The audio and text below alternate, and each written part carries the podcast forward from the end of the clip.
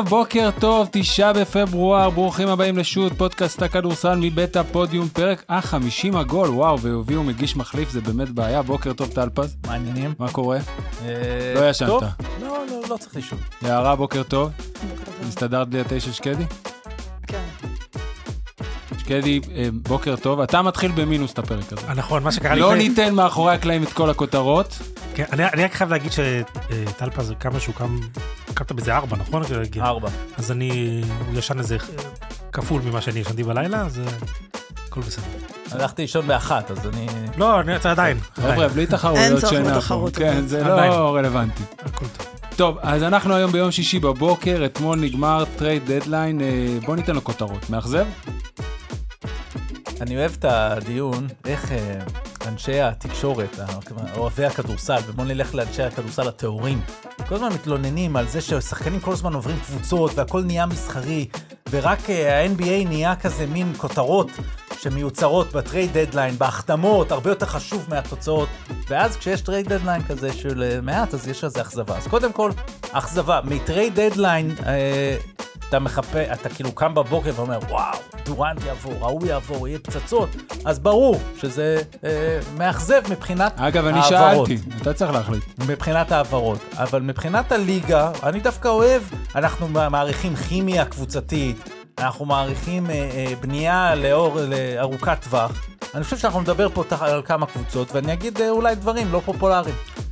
אני רוצה להיכנס ולומר פה שאולי השני trade דדליינים המשמעותיים שהביאו אליפויות, לאו דווקא היו עם הסופרסטארים הכי גדולים בליגה. דטרויט הביאה, זה היה... רשיד וואלאס. רשיד וואלאס, הוא היה שחקן מוביל, הוא יותר טוב מוביל ממה שהוא עבר ב trade deadline הזה. לא, זה, זה שם גדול היה. זה השם גדול, אבל זה הביא אליפות, ואז ב trade deadline השני שבנו סביב אה, אה, ב- בקליבלנד, שהביאו חצי קבוצה שם סביב אה, לברון. אה, שכחת עוד אחד. שהביאו גם, גם, גם הלייקרס, ה- פאו גסול. פאו גסול. אנחנו, מדבר, אנחנו מדברים כאילו באמת על כל מיני דברים כאלה. שנה שעברה היה trade deadline עם שמות מאוד גדולים, שבסוף לא הביאו תוצאות. אז לאו דווקא מה שקרה השנה, לפעמים יש קבוצות שצריכות את ה fine-tuning הזה, וכמה מהם לדעתי עשו את זה יפה מאוד. אחת מעל כולם לדעתי, אה, שזה הניקס, אנחנו עוד שניה נדבר עליהם, ובאמת, הפכו, אני לא יודע, קשה לי להגיד קול- כי יש בוסטון, אבל מדהים, מד- עשו מהלך מדהים. קודם כל, ההגדרה של רגע, קונטנדרית, ההגדרה של קודם. קונטנדרית, זה רק אני מסביר, זה, זה מתחרה, זה לא משהו שצריך לנצח את בוסטון. כן. הם, קונטנדרים זה, הם בשיח. הם- הם- אז הם בשיח, הם מרגישים עכשיו שהם שווים גמר- גמר מזרח, כן? בסדר? זה- זה- נגיע זה- אליהם זה. תכף. יערה? זה מאכזב, אני חושבת שהמאכזב הוא לא, הוא לאו דווקא מה- מה שאמרת, אלא כי היו כמה קבוצות שציפינו שיעשו שינויים, כי הן אה, כאילו מכוונות לדובדבן שבקצרת, והם לא עשו את זה. זה, כן. אז יכול להיות שכל ה trade deadline הזה, לא משנה אם הוא מאכזב או לא, הוא פשוט אה, תמונת מראה של הטרייד הראשון שקרה בו. כי הטריידים הגדולים קרו הרבה לפני, השמות הגדולים שהיו מתחילת העונה והוזכרו, בין אם זה פסקל סיאקם ואוג'י אננובי וג'יימס הארדן, עברו. עברו בנובמבר, עברו בדצמבר. אז אם הטרייד הראשון שלך מתחיל עם סימונה פונטקיו, כנראה שרחוק לא תגיע. אז בואו כבר ניתן את המספר הכי חשוב שדייוויד כתב ב lineup, אה, ועכשיו הלך לי לאיבוד, אוקיי. וודג' סיים ראשון עם 11 עדכונים על טריידים, ושמס עם חמישה בלבד, שאת המקום השלישי, שפעם ראשונה יש מקום שלישי, לוקח פטריק בברלי, כן. אוקיי? שמדווח על הטרייד של עצמו לבקס. ואז זה מוביל אותנו מבחינתי, לפני שנגיע למנצחת כנראה הגדולה שזו הניקס, זה לציטוט הערב. והוא שייך לרובין לופז, שהוא אמר, תודה רבה לפטריק בברלי שנהניתי להיות teammate שלו במשך שעה ו-45, אלה היו הזמנים הטובים. כן. ופטריק בברלי ענה לו בתמורה, אני לא זוכר מה היה הציטוט. והציטוט השני שאני אבחר, או הציוץ השני, הוא של ביל סימונס, שאומר לדעתי, לא צריך לדטרויט לאפשר להם לעשות טריידים, לשכור מאמנים ולהחתים free agents. כן. וזה מסכם יפה. אז בואו נתחיל מהניקס. הניקס באמת... ואחרי זה הם ניצחו, כן? בסדר. בלי שחקנים. הניקס היו מאוד פעילים. ניתן קודם את השמות, מביאים, מחזקים את הספסל שלהם אחרי העזיבה של עמנואל קוויקלי, שזה מה שהם רצו. הם רצו גם גארד, שיוכל לעזור בריכוז המשחק ולייצר נקודות, וגם scorer. אז הגיעו גם בו, אה, בוגדן בוגדנוביץ', לא, בויה- השני, בויאן. בויאן בוגדנוביץ', וגם אלק ברקס, שזה השמות, והם ויתרו בסופו של דבר מתוך זה על קוונטין גריימס, שהיה השם שלא רצו לוותר עליו. זה באמת הופך אותם לקונטנדרים, טלפז? אני חושב שכן. אה, במיוחד אם תהיה הפתעה אם אה, מיטשל רובינסון אה, יחזור מתישהו. אמור להתחיל להתאמן אחרי האולסטאר. והסיבה גם שאני אומר את זה היא שאנחנו לא יודעים אה, מה שלום פילדלפיה עכשיו, זה באמת אה, בספק. נגיע אליהם גם. אה, מילווקי עם הדשדושים החוסר הגנתיים שלהם, זאת אומרת המזרח יותר פתוח, יותר רחב. יש חיזוק עכשיו, פתאום אתה מסתכל עליהם. אנחנו לא מדברים מספיק על דונטה דיווינצ'נזו, שפשוט מדהים, אה, מדהים. מטורף. שבע שלושות הבוקר בהפסד, לא, אף אחד לא שיחק, אבל עדיין מישהו צריך לקלוע והוא קלע, והוא מפגיז השנה, אני חושב שהוא 45% ומעלה מהשלוש העונה. אה, ג'לן ברונסון אה, בדיוק אה, סובב קרסול, אז בטח יהיה בחוץ, לא יודע אם ישחק אפילו באולסטאר, אבל או ג'יאננובי הולך לעבור ניתוח. אוג'י אננובלו עבר כבר, והוא שלושה שבועות. אחרי האולסטאר, כן. זאת אומרת, כן, יש להם חיבור מחדש לעשות במרץ. יש להם את רנדל שפצוע, שגם יחזור נכון, מתישהו. נכון, אבל עכשיו פתאום עם בויאן בוגדנוביץ' ואלק ברקס, שנותן להם את המישהו הזה שעולה מהספסל, ואם הוא חם אז הוא, הוא משחק, ואם לא אז מורידים אותו, וזה בעצם אמור לכסות על קצת מה- מה- מהקוויקלי, הנקודות של קוויקלי שהלכו. ועשינו פה פרק שרקחנו כמה טריידים, וחשבתי שאולי דיאנג'לו ראסל מתאים להם להיכנס לעמדה הזו. אה, גם בגלל הקשר שיש שם אה, של הסוכנים וכל מיני עניינים כאלו, אבל אה, בסופו של דבר בוגדנוביץ' זה תפור, הוא תפור למדיסון סקוויר גארדן, הוא תפור לסיטואציה מנצחת. הוא שחקן שאני כל כך שמח בשבילו ברמה האישית, אה, איפה שהוא היה כל הזמן בקריירה ו- ובשנים האחרונות. יש לו צ'אנס עכשיו להביא, ראינו ממנו, ב-NBA אני מדבר, אה, זריקות מנצחות, הגנה, playmaking וכמובן קליעה משלוש. כל אלה הם צריכים, בטח עכשיו לתקופה המיידית, וגם אחרי זה, כשכולם יחזרו, הוא נותן להם את הדבר הזה, ופתאום אתה מסתכל ואתה אומר, וואו, לקבל אותו בעצם במקום ארג'יי בארט באיזשהו מקום. אננובי, אנחנו כבר יודעים מה, מה, מה הוא נותן, והוא נכנס מאוד מאוד חלק לשם. ועם הכוכבות הזו של ברונסון, שיותר ויותר אתה מבין, שפשוט אי אפשר לעצור אותו, עם כל הפיבוטים האלה שהוא עושה והפייקים. אז אה, אני חושב שכן, אני חושב שהם קונטנדרים, ויש להם רק לנהל את הסיפור הזה של ג'וליוס רנדל. זאת אומרת, כשהוא יחזור בכושר, והם יגיעו לפלייאוף, לסדרת הפלייאוף, איך להימנע מהמשחקים האלה שהוא מעיף שם, והוא יעיף, הוא יעיף, זה השחקן. אז יוציא אותו תיבודו ויכניס את בוגדנוביץ' יחד עם אנונובי, אבל הם יכולים ויחד עם. הרטנשטיין. הם יכולים לשחק שניהם לא, ביחד, לא לי, בוגדנוביץ' לא- ורנדל. לא אכפת זה יכול לי. לעבוד יפה. אה, לא, אין בעיה, הכל יכול לעבוד יפה. השאלה היא מה קורה כשהכדור אצל רנדל. האם הוא מקבל את ההחלטה הנכונה או לא, ואם הוא לא יקבל את ההחלטה הנכונה, מה שנקרא sit your ass on the bench. אני- חושב שאבל רנדל, ואני עוקב אח- אחריו אה, מקרוב בגלל הפנטזי השנה, הוא איפשהו התקדם. הוא, נכון, הוא, מסכים איתך. הוא גם מתקדם ברמה הקבוצתית. הוא, אתה, עזוב רגע את האסיסטים, הוא תמיד מסר. אבל אתה רואה אותו בהרבה מאוד משחקים, כן, אה, שהוא, שהוא לא, לא מתחיל טוב, אז הוא, הוא לוקח צעד אחורה, והוא לא משתולל. הוא התחיל את העונה ככה. הוא התחיל את העונה עם אחוזים מזעזעים וצחקו עליו, ועד הפציעה, הוא היה אחד הארבעים הכי טובים בליגה, והוא... הוא הוא, נבחר לאולסטאר, כן. בצדק. בצדק, והוא, והוא... אין ספק שכרגע, אה, אנחנו מדברים על הצ- הציוות הזה, זה, זה, זה, בוא נגיד, מדיר שינה מעיני בוסטון, כל האחרות, אה, אה, זה היה תמיד מילווקי, הם לא באמת, אני חושב שהם פחדו מפילדלפיה. הניקס עכשיו עם החיבור הזה שלהם, יש, יש חמישייה, יש ספסל. גם ארטנשטיין, התקופה הזו שרובינסון בחוץ, קידמה אותו מאוד, שהוא יח... שאם רובינסון באמת יחזור והרטנשטיין ילך צעד אחורה, יש לניקס backup center נהדר, אני לא בטוח כמה קבוצות יש להם backup center ברמה הזאת. אה, הניקס נראים כמו קבוצה שלמה, אה, ו- וזה בנייה ממש טובה, זה גם בנייה ליותר מעונה אחת. זה יכול לקחת אותם, גם אם לא יצליחו העונה, לעונה הבאה עוד אה, צעד קדימה, אולי עוד איזשהו או משהו, אני לא יודע כמה מקום יש להם להביא שנה הבאה, אולי איזשהו שחקן ממש טוב יר- יראה מה קורה בניקס, חד משמעית. וירצה לבוא לשם. אה, אני לא בטוח שבחור כמו קליי ירצה לעשות את זה, אבל יש, יש הרבה שחקנים אחרים שירצו לא לעשות את יודע זה. אם הם ירצו את קליי, אבל uh, מה שחשוב ומה שציינת זה ליאון רוז, קיבל את המפתחות שם, כן. ג'יימס דולן הבעלים הלך אחורה סוף סוף, נתן לאיש הנכון לקבל את ההחלטות, והכותרת של ה... שמסכמת את הדברים האלו, זה שהם נשארו עם הבחירות סיבוב ראשון שלהם. כן. זאת אומרת, הם, יש להם נכסים נוספים שהם יכולים או להשתמש בהם, או לבחור, לבחור נכון, כמו שהשיר אה, אומר, ולהתקדם.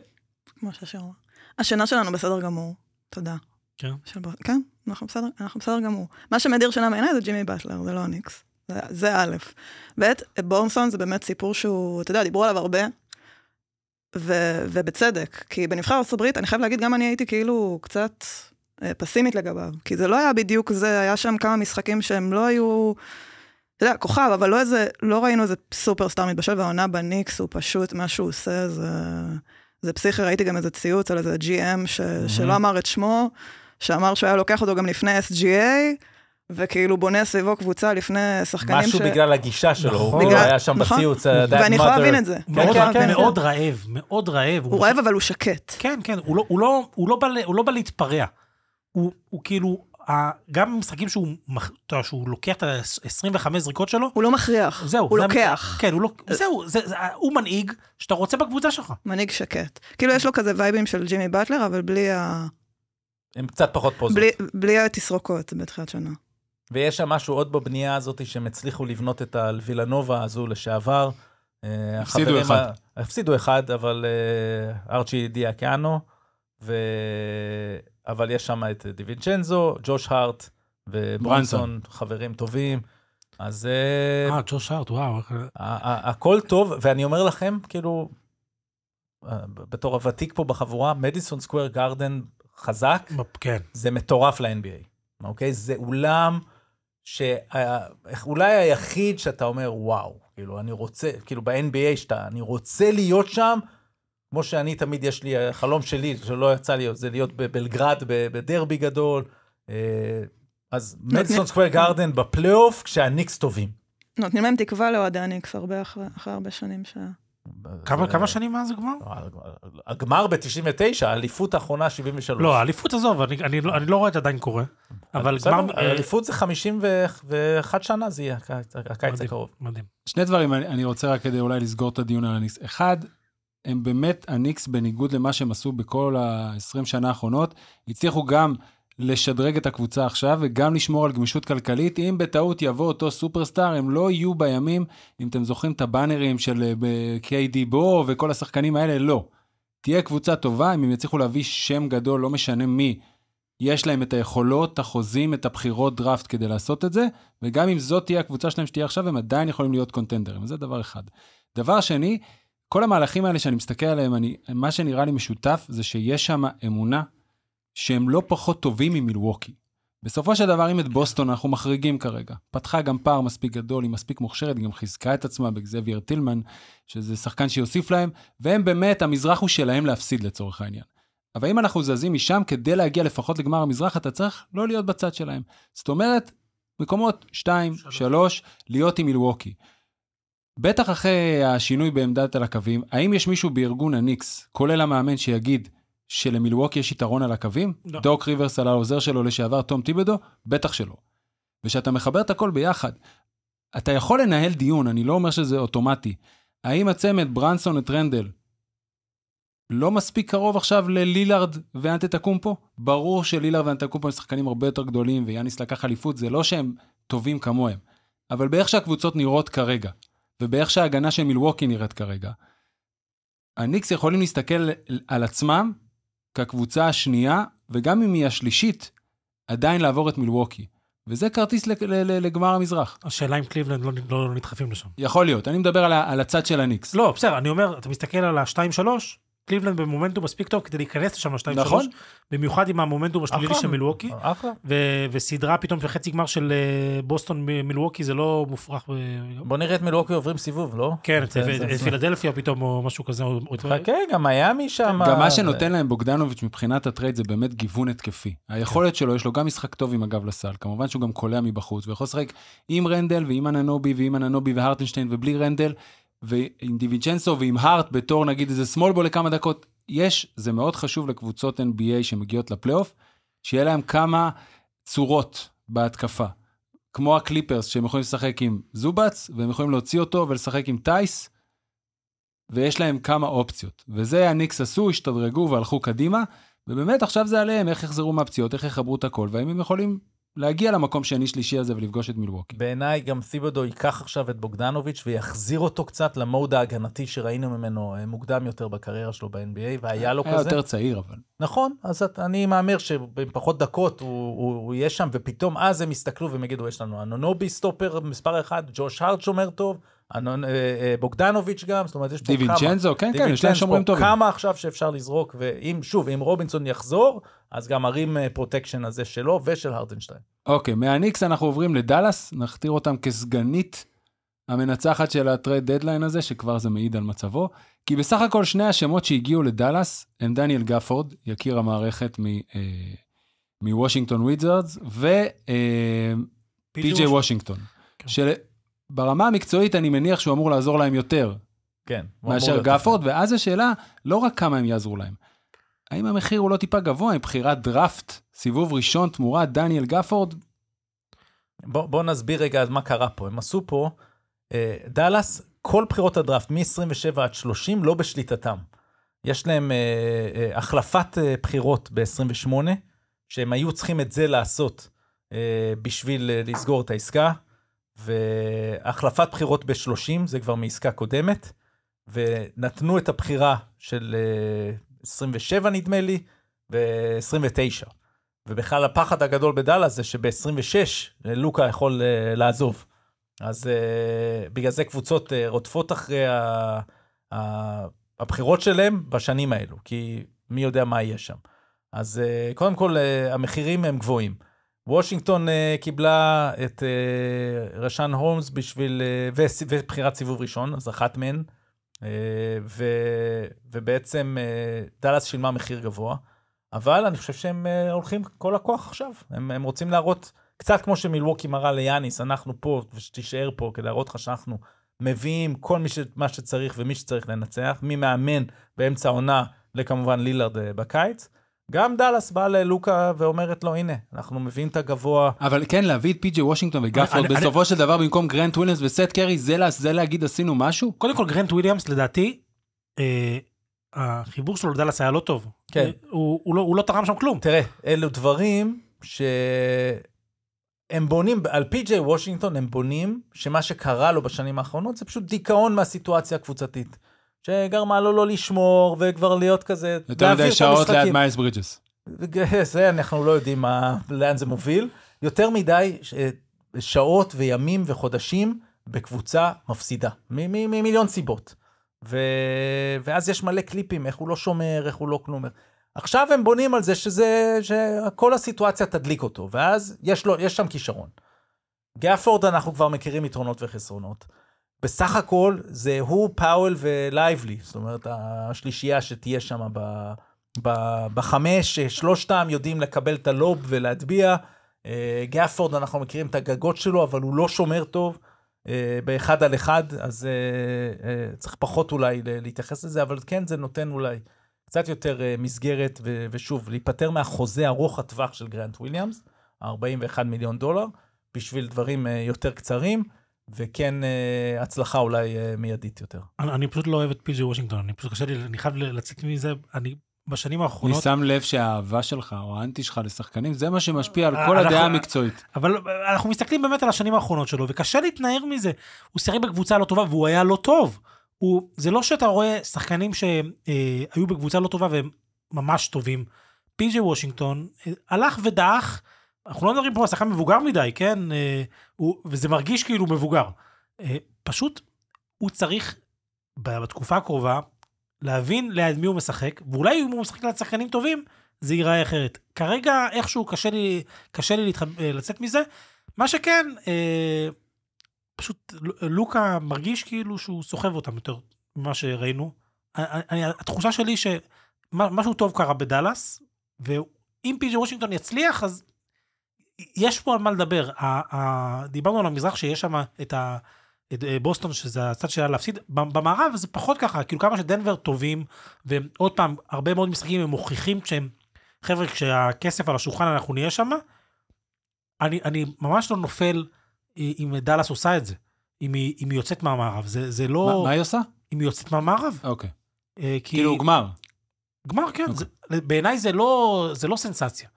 אני חושב שאם מסתכלים נגיד אחוזים, דאלאס יוצאת מהמערב או הניקס יוצאת מהמזרח, הסיכוי של דאלאס יותר טוב. ממש לא. ממש לא? אני, אני, אני חולק עליך. אני... אתה יכול, אני- להגיד אני ש... עם ג'ובה. אתה יכול להגיד שמהניקס, נגיד עכשיו, בטח שאיך שהקבוצות נראות, יש לכל היותר שתי קבוצות יותר טובות ממנה. אם תיקח את הכושר של מילווקי, אתה יכול ממש, אם אתה אוהד ניקס מפליג בדמיונות, להגיד, יש לך קבוצה אחת טובה מאיתנו. דאלאס, אתה יכול להגיד לפחות שלוש קבוצות שיותר טובות מהן. דנבר, לפחות. דנבר. דנבר, קליפרס ואוקלאומה.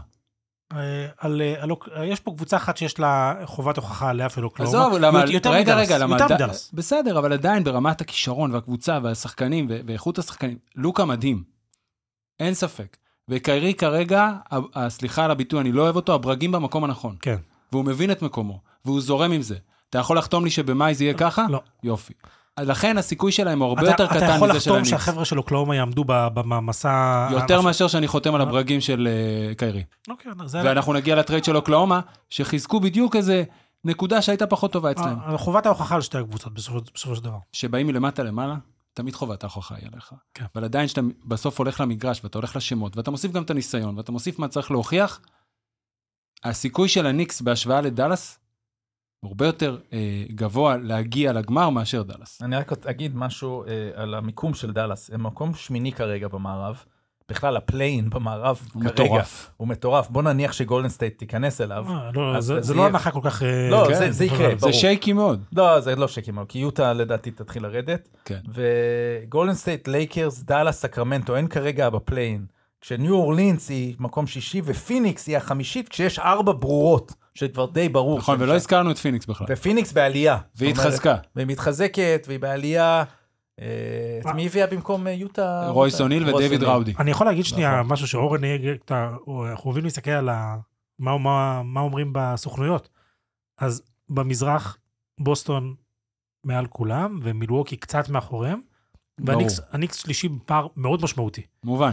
במערב, דנבר, קליפרס, פיני, דנבר וקליפרס כאילו בפער ענק מאחרות, ואז פיניקס, מינסוטה, אוקלהומה, ואז הפער ממש משמעותי לדאלאס. אתה רק מחזק אותי. אתה, אני, אולי, אה, אולי אני צריך ללכת לשים על דאלאס. כי יש אני רוצה לשאול אותך שאלה. כן. למה אוקלהומה צריכים להוכיח יותר מדאלאס? כי הם עוד לא היו ולא, שם. ב- רגע, ב- ב- בכל הזמן הזה שלוקה נמצא שם.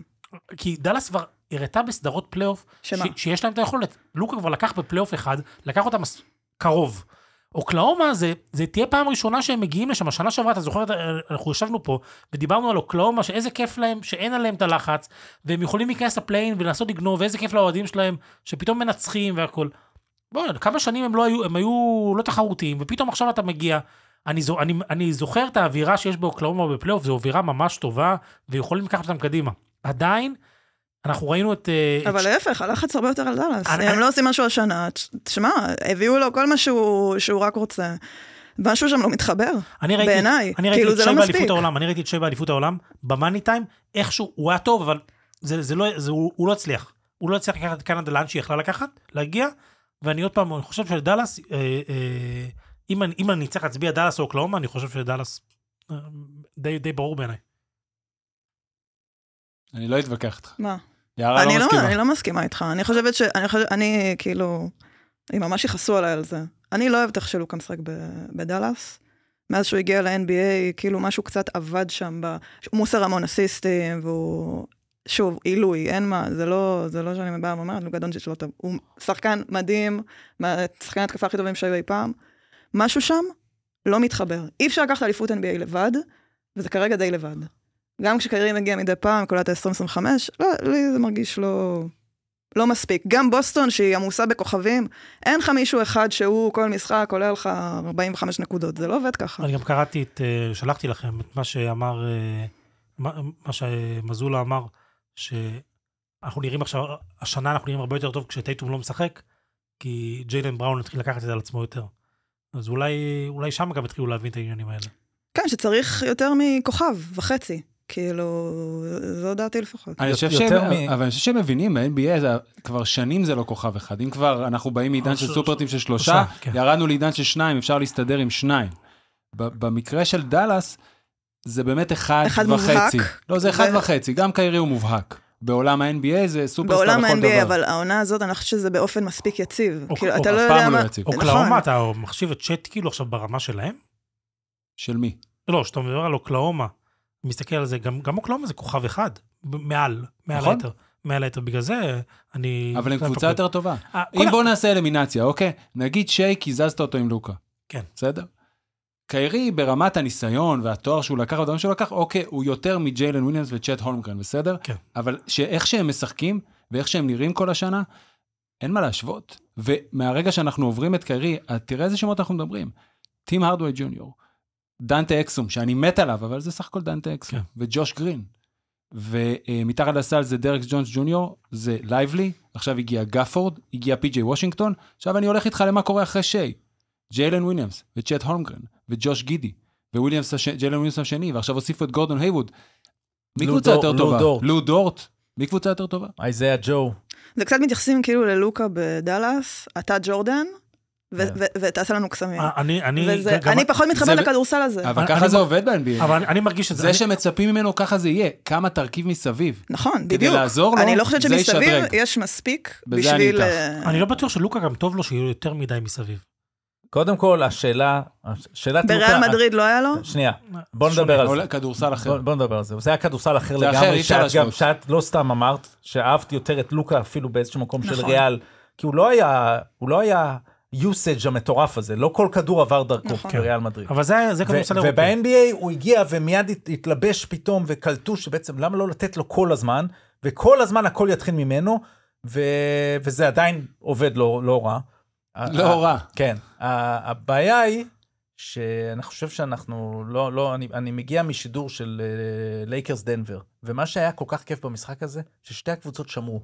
ואנחנו מדברים עכשיו הרבה על בעיית ההגנה ב-NBA, והקבוצות שיתבלטו יהיו הקבוצות ששומרות ושבהרגלים שלהם, ביום-יום הן באות לשמור. ואת זה אנחנו לא רואים בדאלאס, ואני חושב שזאת בעיה. וב-OKC יש יותר אה, שומרים, וגם שיי בעצמו אה, שומר לא רע, וכמובן דורט וצ'אט עם, עם הגגות, זאת אומרת, יש, ויש משהו יותר קבוצתי, ואני חושב שאנחנו כן בעידן שהקבוצתיות הזו יכולה לנצח יותר, אה, ו, וזה, וזה הסיפור, זאת אומרת, אני מסכים איתך, לא, לא זוכר מצב ש... גם הרדן ביוסטון ניסה לעשות את זה, שכשזה הכל עובר, כאילו הכל, הכל מתחיל מאחד, גם אם הוא מוסר ויש לו את מעל מיליון אופציות, זה לא מביא אליפות. שזו השוואה- זה- זו השוואה טובה, כי הוא גם זה- לא שומר. אבל הוא הגיע כן, לגמר נכון. מערב. הוא לא, אני אומר, הוא היה קרוב. זה היה הרדן אז בשיאו, עם קריס פול לידו, שזה כאילו מישהו יותר הם אחראי. היו רחוקים שני משחקים הם והמסטרינג אחד נכון, מלהגיע נכון, לגמר, מלהדיח את כי- גולדן סטייט של דורנט. אבל, אבל הכל היה אז מושלם, נכון. וגם עם הרדן, כל השנים לא הצליחו להבין מי זה השחקן שמתאים לידו. גם הוא לא הצליח לוקה- להבין. גם עם שגם. עם לוקה יש את הבעיה כן, זה הזו, וזה. הלוקה. זאת אומרת, הרבה יוכרע. עכשיו, אז לכן הם עשו את הטריידים האלה, ניקו הריסון שם, אגרסיבי, הביאו אותו גם להיות האיש ש- שדואג ללוקה, מבחינת מקבל החלטות, וגם כל הזמן אגרסיבי כדי שהם ינצחו. אז יהיה מאוד מעניין, ו- ובשביל זה, that's why you play the game, כדי שנראה עכשיו, אם, אם לוקה יכול לעשות איזשהו שינוי, אם ג'ייסון קיד יכול לעשות שינוי בתור מאמן, שהוא כל הזמן אומר, כל פעם שהם מפסידים, הוא אומר, מה, אני, לא, אני רק מאמן. כן, אז זה ממש, זה משפטים שהוא לא מתבייש להגיד אותם. אה, אולי כי הוא ג'ייסון קיד. התחלת אה, לארגן לו שיחה עם צביקה שר. אז אה, כן, הוא כל הזמן, אני רק מאמן, הם- השחקנים. אז בוא נראה, בוא נראה עכשיו. תכלס הוא צודק. בדיוק. עוד לא סליחה, הם ניצח, השחקנים, הם משחקים. נכון. עוד לא נכון. ניצח המאמן שהיו לו שחקנים לא טובים. זה אוקיי. לא קרה לעולם. אוקיי. מעולם. יש אבל מאמנים שמגיעים, ואז מגיעים השחקנים הטובים. בסדר. יחד איתו. אוקיי? ו- ואז, ואז יש הרבה דברים שקורים. טוב, זמן להגיד תודה גדולה לחברים שלנו מפרטנר על התמיכה שלהם בתקופה הזו, הם תמיד כאן לכל בקשה, שירותי אינטרנט, חיבור לאינטרנט ביתי, מכשירים, שירות טכנאים עם מוקד תמיכה 24/7, וכל מה שאפשר להירתם שם בשביל האנשים שצריכים אותם, וזה בכלל לא מובן מאליו, בטח בתקופה שאנחנו נמצאים עכשיו, שיש יותר אנשים בבתים, מתעדכנים בחדשות 24/7, נכנסים, יוצאים מהממ"ד, נקווה שכמה שפחות. הילדים באייפדים מחוברים למסכים ורשתות, נקווה שכמה שפחות, אה, שיראו סדרות יותר טוב. וכדורסל. לכן פרטנר דאגה לייצר עבור לקוחותיה חבילת תקשורת שכוללת את כל מה שהבית צריך. פרטנר All In, חבילה הכוללת סיבים עד 1 ג'יגה, מגדיל טווח, נקודת רשת בממ"ד חשוב, נתב פרטנר TV ונטפליקס כלול, וכל זה בחודש ראשון ללא תשלום. הכל נמצא בכוכבית 054 או באתר שלהם. תגידו ששלחנו אתכם ויקרו דברים טובים כמו תמיד, בטח אם שקדי שלח אתכם, כי אז יטרילו אתכם גם במבצע. אז רק אם אה, אה, נסגור קטנה על אוקלהומה סיטי, הביאו את גורדון הייוורד, כן. ב trade תמורת אה, דו- דאוויס ברטאנס שהופך לחוזה פשוט. הוא לנצח יהיה מקושר לחוזה הזה. דיברת על ברגים. הבר- הברגים שמחברים. לגורדון הייוורד יחזיקו מעמד? הם לא צריכים להחזיק אותו כל כך הרבה, ובינתיים הם מחזיקים מעמד העונה. תפקיד הרבה יותר קטן. בינתיים הוא פצוע, לא? לא? לא? משחק. הוא היה- היה פצוע. הוא בא והולך, את יודעת. בא והולך, זה כן, זה כן. קלאסי אצלו. אה, שמעתי את הטענה של, כאילו, וגם דיברנו על זה, שהם צריכים עזרה בגבוה, אה, ואני חושב שגם פה הם עשו החלטה שהם מאמינים בג'יילן וויליאמס השני, כן. אה, וילכו איתו, וגם בהרכבים שקנריץ' וויליאמס מקבל משחק נכון. כחמש, ואני חושב שזה הרבה פעמים אנחנו קצת מקובעים עם ה big man, ו... ו- וב-NBA הרבה פעמים אומרים, אין לנו בעיה, נשחק, יש את הדקות של העשר דקות, נהיה ב super small ball, כן. הכל בסדר. לא בטוח שהכל בסדר, כי יש לא מעט big men. כן, אה, בצד אה, הזה. בצד הזה כן, בכלל. מינסוטה ודנבר, היום, וללייקרס. היו, היו רגעים שהלייקרס היו עם, עם ג'קסון הייז, אנתוני דייוויס, האצ'ימורה ולברון באותו הרכב, ואוסטין ריבס באחד. כאילו, זה חתיכת size. אז, אז מעניין. יפה. אנחנו אה, חוזרים מידה, אז חוזרים למזרח ונלך ל- לסיקסרס, שאף אחד לא באמת יודע כמה זמן אמביד לא יהיה, אבל גם הם שדרגו והביאו את אה, באדי הילד תמורת מרקוס מוריס, פורקן קורקמאז, שבינתיים יעברו, ל, או עברו כבר לשוק ה buyout, שלוש בחירות סיבוב שני, אה, וקיבלו שחקן שבשלוש מארבע השנים האחרונות קלע הכי הרבה שלשות ב-NBA, ויוכל לעזור להם גם עכשיו, שהם צריכים עוד מישהו ליד טייריס מקסי, וטובייס האריס, ואנחנו יכולים לדמיין את uh, ג'ואל אמביד עם שחקן מהסוג הזה, כי אנחנו זוכרים שנתיים נהדרות של ג'יי ג'י רדיק עם ג'ואל אמביד בפילדלפיה. באדי הילד, הילד הוא, הוא ווינר מבחינת היכולת שלו ב, ב, ב, לשים את השלשה כשצריך. אה, אני חושב שלהביא שוטר כזה, זה נותן משהו. אה, השאלה הגדולה, נכנסתי ל trade deadline הזה, עם, עם, הסיקסרס מאוד היו מגומגמים סביב הפציעה של אמביד. ואמרתי, לפי מה שהם יעשו כאן, נדע מה הם יודעים. כן. ואני חושב שהם נקודה טובה. מאמינים, ואני חושב שהם מאמינים שאמביד אה, יחזור, לחזור. ואפילו שיהיה לו איזה שבועיים להיכנס לכושר.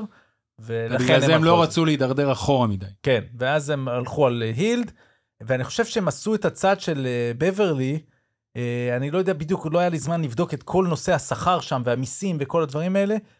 אה, בעצם קיבלו את קמפיין בשביל בברלי, שזה שינמוך, אני חושב. כן, אני זה- חושב זה- שזה משבצת ששמורה לקייל לאורי, לדעתי דיברנו על זה. בדיוק, כדי. להביא buyout, זאת אומרת, לשפר את העמדה שלהם, ללכת על קייל לאורי, ו, ואז אה, להביא את אותו קול אה, אחראי לחדר ההלבשה, מנהיג. מנהיג, רכז, העמדה שבדיוק בברלי פינה, וגם hometown hero כזה. כן. למד אם, בווילנאובה, אם, גר בסביבה. אם יצליחו כן. להשלים את המהלך.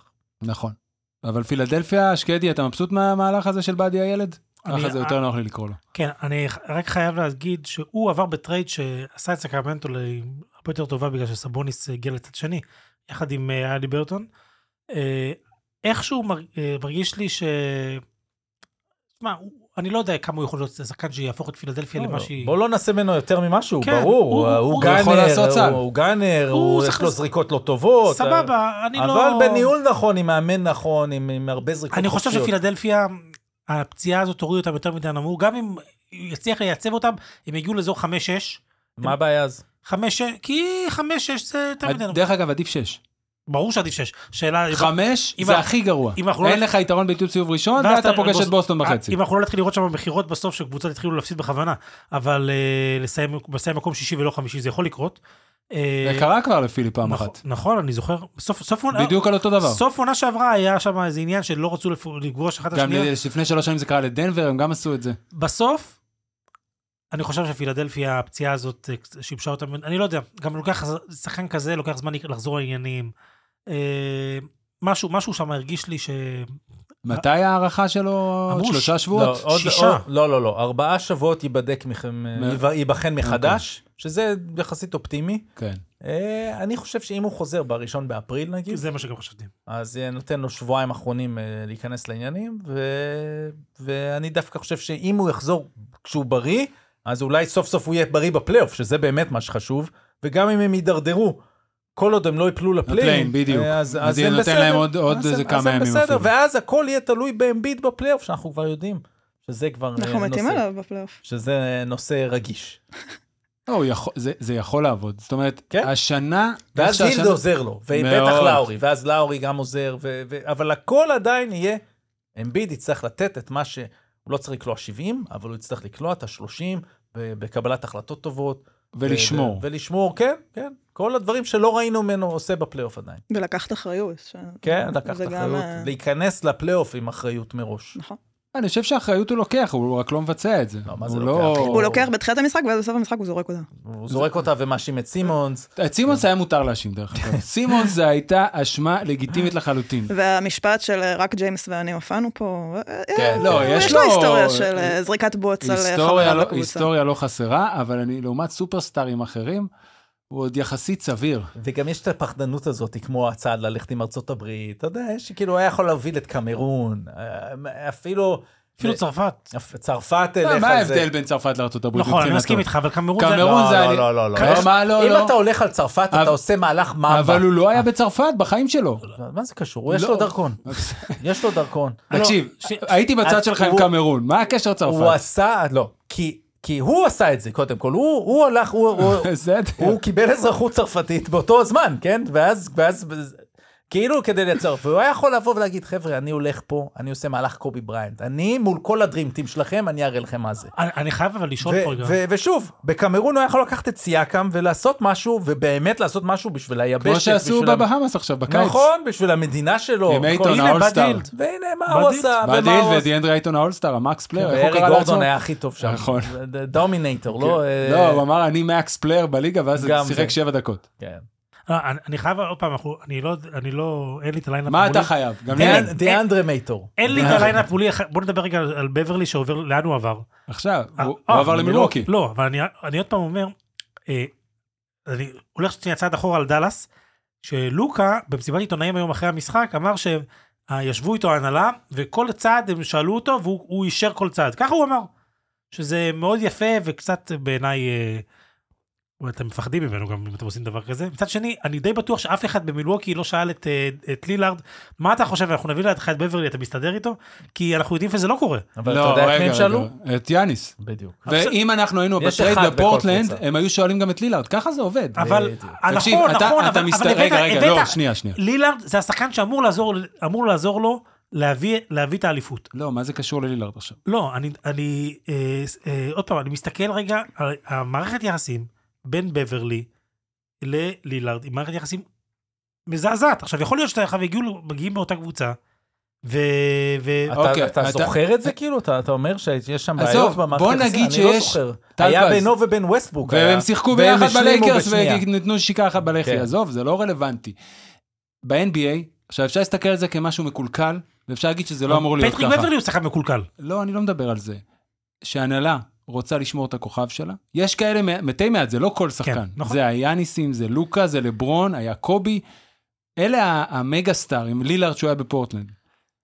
אתה לא בודק איתו כל מהלך, אני מניח, אבל שאתה, בש- בטח בשלב הזה, אתה רוצה לעשות משהו, אתה בודק. עכשיו, אני לא, לא יודע איך זה מתנהל, אם ממש בודקים, אם אתה שולח דרך אה, מ- מ- גורם שלישי, אבל ככה זה עובד. זה לא אומר שמשהו מקולקל, זה לא אומר שמשהו עובד לא טוב. אתה אומר שוושינגטון לא ישאלו את דני לא, הוא לא רלוונטי. אני כאילו, הוא לא רלוונטי, חוץ זה מלצלם, להראות לשופט ולעלות במיניסוטה שם על הזה, כאילו, הוא כבר בשלב הקריירה אני- שזה לא, אבל הוא זה- רלוונטי, לא, מקצועית אותו. את צודקת, אבל הוא רלוונטי. בחדר הלבשה. נכון, בשביל זה, אתה יודע, מביאים אותו בשביל כל המסביב, כן, כאילו, זה כמו... פט- פטריק בברלי כל הקריירה שלו סימן הגנה. זה זה מה שהוא היה. עכשיו מילווקי היא הקבוצת הגנה, אני לא יודע, אנחנו עוד נדבר על מכבי, על אה, קבוצות שלא שומרות בכלל, הם מילווקי- שומרים פחות טוב ממכבי, סתם. אבל אה, אה, היא קבוצת הגנה רעה, מאוד, מאוד, מאוד, מאוד. ופטריק בברלי אמור להעלות אותם קצת. עכשיו השאלה כמה הוא ישחק. הוא ישחק את הדקות של קמפיין, שזה דקות... אה, כן, ב- קמפיין ב- שיחק- 12 דקות, 15 דקות למשחק. ב- ב- ב- אבל כל עוד הוא לא יהיה שם על המגרש, הם עדיין ימשיכו לשמור על הפנים. אבל שהוא יהיה, זה קצת ישפר. אני מרגישה שזה ממש מפריע לך יותר ממה שזה אמור. כן, בדיוק, עשית יותר מדי, זה זה צעד משלים. בארצות הברית לא דיברו ש- על פטריק בברלי כל כן. כך הרבה כן. כמו שאנחנו דיברנו עכשיו. אוקיי, הוא. מפריע לך. אני, משהו בו, בנוכחות שלו מפריע. אבל זה, זה בדיוק הקטע שלו, זה, זה הדמויות של ה-NBA, זה ה-NBA, כאילו, זה ה-NBA, יש דמויות שבשביל זה הם נולדו. אהלן סטיפנזון, שגם היה עומד ככה, עושה לברון.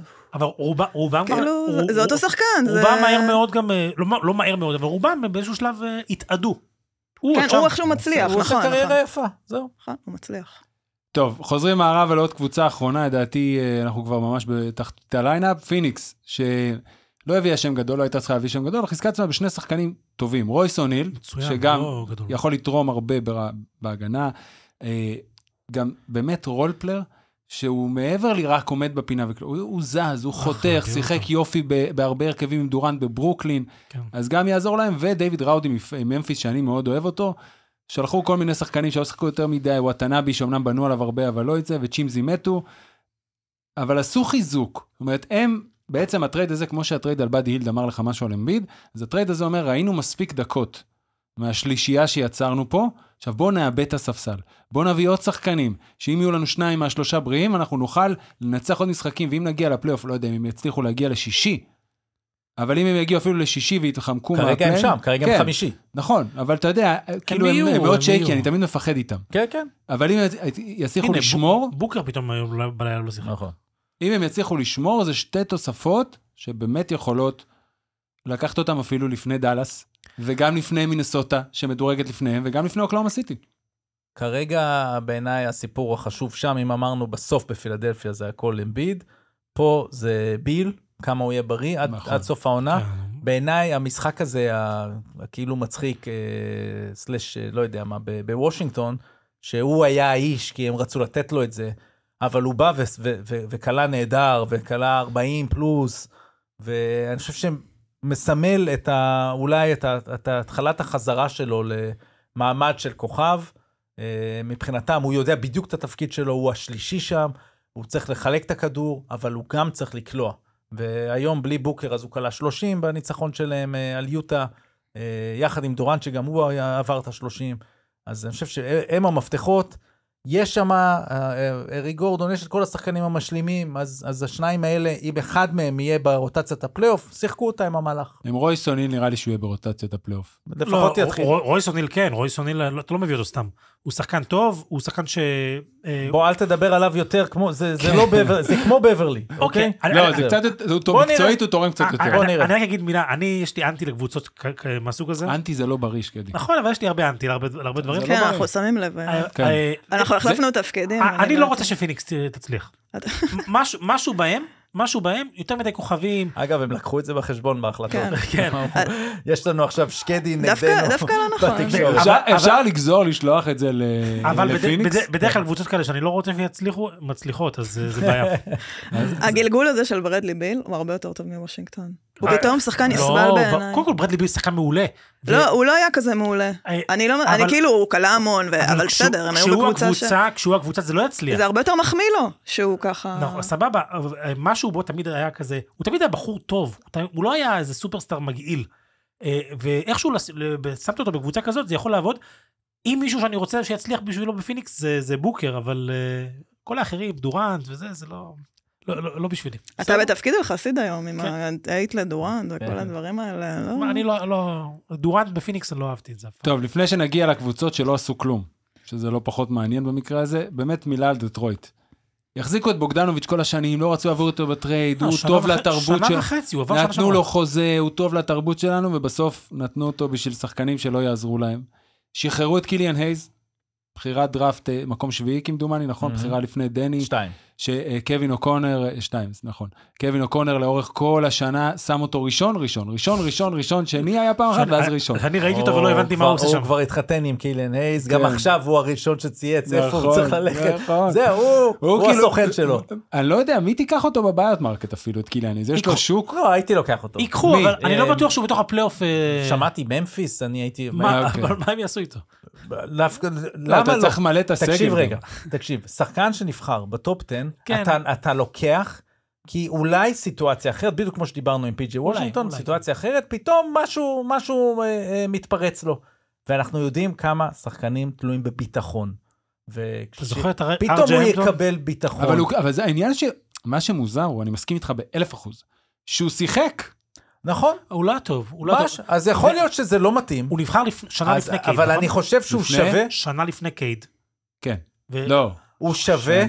עוד כן, צ'אנס מעוד קבוצה. בוא נגיד. מההיסטוריה של הליגה, כן. יש עוד לא קבוצה חסר. שתיתן לו צ'אנס, בטח עכשיו בסיטואציה הזאת. לא, זה יכול להיות מרקל the 2. waivers, מה שנקרא, ותבדוק. מה יש, מה, על מה אתה, אה, מה זה משנה לך? נכון. אתה במילא ב tanking, אז, אה, אז קח צ'אנס, פלייר, מה שנקרא. לדטרויט יש שחק... אתה יודע, יש את קייד, וזה, וזה, זה השחקן.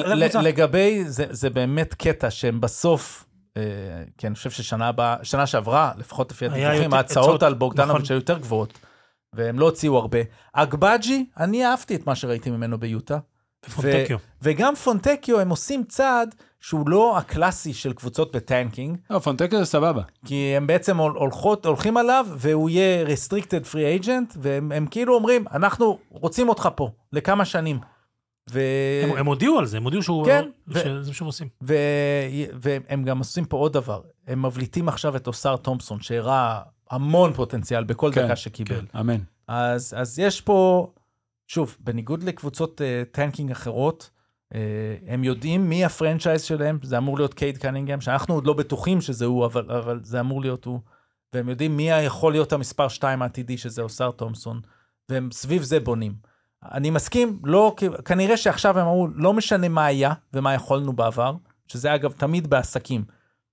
גם אם הייתה לך עסקה מדהימה פעם, ולא עשית אותה, אל תעשה עכשיו טעות בגלל משהו שאו ששילמת, חטא על פשע. כן, משהו ששילמת או שלא קיבלת בעבר. נכון. תעשה עכשיו מה שטוב לך עכשיו. ואני חושב שזה מה שהם עושים, זה נראה מוזר, אבל זה כנראה הכי הרבה שהליגה נתנה. אז, אה, אז יאללה, ואגבג'י הוא, הוא, הוא מעניין. וגם אוליניק אגב, אני לא יודע אם, הוא יישאר. זה בגללך, כי אוספים קנדים.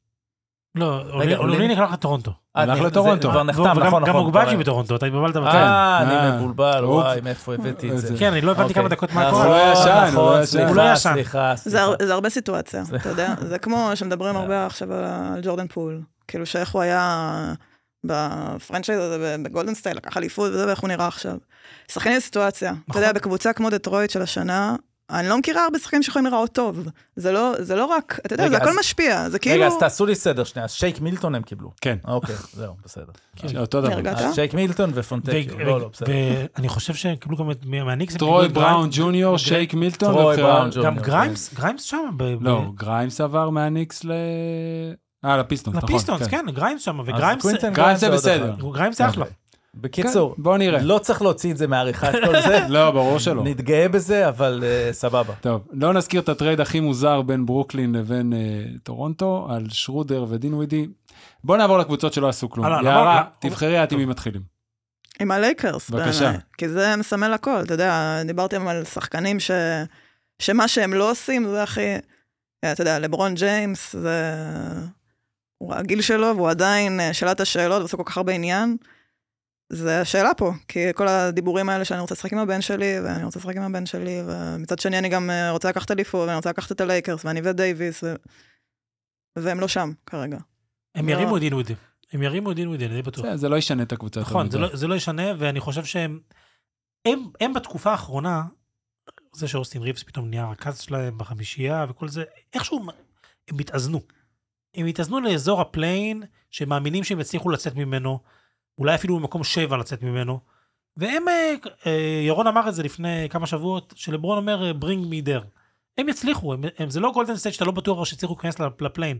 הם יהיו שם והם הם איכשהו במגמה כן חיובית. עזוב את הלילה, בתקופה האחרונה הם נראים קצת יותר טוב. אה, שניצחו את ה... היה, היה כמה משחקים שהם היו פצועים שני החבר'ה, אז אתה לא יכול לנצח כלום. אבל אה, ניצחו את הניקס לא, בחוץ. עשו ניצחון גדול בלעדיהם מול בוסטון. נכון, נכון, זה, זה הניצחון, הניצחון הכי הזוי שראיתי בחיים שלי. זה, זה כמו... אה, טוב, לא משנה, אני לא... לא אל תחשוף. אל תחשוף. אני נס לא- ציונה. לא, יותר גרוע. אה, אבל אה, הם ניצחו את הניקס בחוץ. בסוף הלייקרס טובים. יש להם, יש להם את הפוטנציאל להיות טובים. אה, ברור, זה כישלון, מה זה? נכון. לא, הם- הם- זה כישלון השנה. הם אני- לא טובים, הם רעים מאוד. אבל- נכון, לא, אבל, אבל ב money time אתה לא רוצה לשחק נגדם. אתם דיברתם על שחקנים ועל אה, roster ים ועל עניינים. מצטער, זה, זה כישלון. כאילו roster כזה, אתה יודע שיש לך לברון ויש לך דייוויס שהוא אמור להיות בשיא שלו כרגע, ויש לך אוסטין ריבס שהם חזו לו גדולות, ושהוא ייכנס למשבצת הזאת של וכמעט ה scorer שלחו אותו השלישי. עכשיו. לא, הוא היה- וטו על הכל. ודיאנג'לו אבל ראסל, ו- קראתי שהיה כאילו דיבור... אה, כן, ביקשו, הם אמרו לא, וזהו. ו- וזה כישלון. זה אוקיי. כישלון. אז, אה, אז אני אגיד כזה דבר. אה, כשאנחנו נכנסים לדיון על, על אכזבה מהלייקרס שלא עשו עסקה, אז הכותרת שלי היא שלא עושים עסקה בשביל לעשות עסקה. נכון. אתה עושה מה שאתה חושב שהגיוני ויעשה את הקבוצה טובה יותר. וכנראה שהשוק כמו שאמרנו על, אה, על אחרים, השוק לא רצה מספיק את דיאנג'לו ראסל, רצה את אוסטין ריבס, הם אוהבים את אוסטין ריבס, הם מאמינים בו, לברון מאמין בו, לברון היה גם את הציוץ שלו עם השעון חול, אז אנחנו, אף אחד לא מבין אה, מה, מה זה היה שם.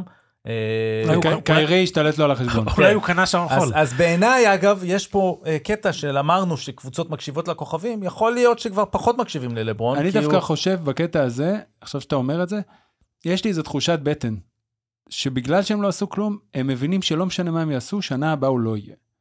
אז בגלל זה הם לא היו מוכנים לוותר על אוסטין ריבס בשום כן. צורה, כי הוא הגיבוי שלהם בנוסף לדייוויס להתחלה של משהו חדש, ואם הם הבינו, אז עכשיו אומרים, אוקיי, אנחנו נקריב את זה אם אנחנו יודעים שהוא עוזב? אוקיי, אז רק אני אסביר. בתחושה. משהו. אז אני רק אסביר משהו לטובתם בקטע הזה. זה שהם לא עשו עכשיו אף עסקה, כי בכל עסקה הם היו אמורים כנראה להוסיף בחירת דראפט, או את מקס קריסטי, או בחירת דראפט של 29, אה, שהיא היחידה שיש להם לסחור. בקיץ יש להם עוד בחירה. נכון. ולברון, ביום שהוא מודיע אם הוא מממש את האופציה, זה יומיים אחרי הדראפט. זאת אומרת שהם יכולים לבוא ליום הדראפט ולעשות שם עסקה, כאילו אם הם יהיו בסיטואציה שהם רוצים לשכנע את לברון שכדאי לו להישאר, אז uh, הם יכולים לעשות איזושהי פעולה אז של win now, ולסחור גם בדראפט ש- הנוכחי וגם בדראפט של, uh, בבחירה של 29. אז זה דבר אחד. ודבר שני שקרה פה, זה שהם מסתכלים והם אומרים, רגע, גייב וינסנט החתמנו אותו בקיץ, ואכלנו אותה, כאילו אכלנו אותה עם הפציעה הזאת. אגב, שנה, פעם שנייה ברציפות, גם קנדריק קלן היה אותו סיפור. החתימו אותו כן, ממייאמי, נכון. נפצע, נכון, רק. שהתקרה של גייב וינסנט יותר גבוהה, כאילו הוא שחקן יותר שלם. אה, כשאתה אומר... שנה הבאה הוא יהיה באולימפיאקוס, לא פעם. זהו, זהו. אז, אה, אז, אז הם עדיין, כאילו הם אומרים, עשינו צעדים בקיץ, קיבלנו עליהם המון מחמאות אחרי גם ריצה יפה בסוף העונה שעברה, ו, ובעצם לא יכולנו לראות את זה. ועכשיו בא, נבוא לס- ל- ל- ל- לטרייד דדליין הזה, אם נקבל מה שאנחנו רוצים, סבבה, אם לא, אנחנו לא בכוח. לא בכוח, דיאנג'לו ראסל בתקופה האחרונה נהדר. עכשיו, אנחנו יודעים מי זה דיאנג'לו ראסל, אתה לא יכול לסמוך עליו, כל הסיפור. אבל יש את אוסטין ריבס, יש הרבה הוכחות של ניצחונות ברגעים אה, חשובים, אפילו מטורניר אמצע העונה, אה. הריצה אמרנו, נזכיר אותה עוד פעם. וגם, אגב, הבוקר הם שיחקו אחלה. זאת אומרת, היה משחק טוב מול דנבר. עכשיו, האם הם ברמה של דנבר? לא. הם לא ברמה של הארבע הגדולות במערב, אבל אתה יכול לראות סיטואציות, וגם כמו שקרה שנה שעברה שהם ניצחו את ממפיס שהייתה כבר פצועה, אתה יכול לראות סיטואציות אה, שקבוצות אחרות מה, מה, מהארבע היום ייפצעו פתאום, והם יהיו שם מחכים. ואנתוני דייוויס בעונה נהדרת אה, אה, מבחינתו, גם הוא מופיע בהמון משחקים, שזה נהדר. מש, נכון, זה מאכזב כי זה עדיין לא מספיק. זה מאכזב כי... את- כי דיברתם על, על רוסטרים, ו... כי ו- המאזן- על- הרוסטר המאזן- של אוקלאומה, עדיף, עדיף ברמת הניסיון, ברמת הכישרון שלו? לא יודעת. אוקיי. הם מצליחים להוציא ממנו יותר. בסדר גמור. אז זה מאכזב. פשוט לא יכלו כרגע לעשות אה, נכון. משהו של, כאילו, חוץ מלמשכן המון בעתיד, והם הם, הם ידעו שכל מהלך שהם יעשו לא שם אותם שם, כדי שזה שווה, כדי שיהיה שווה למשכן את העתיד. כן. זהו. בסוף הם מאכזבים כי הם סיימו עם ריצה מצוינת, והתחושה הייתה שהם ימשיכו מאותה נקודה, נכון. והם לא הצליחו. והם קבוצת התקפה נוראית, הם היו ככה מתחילת העונה, נכון. והם פשוט לא טובים.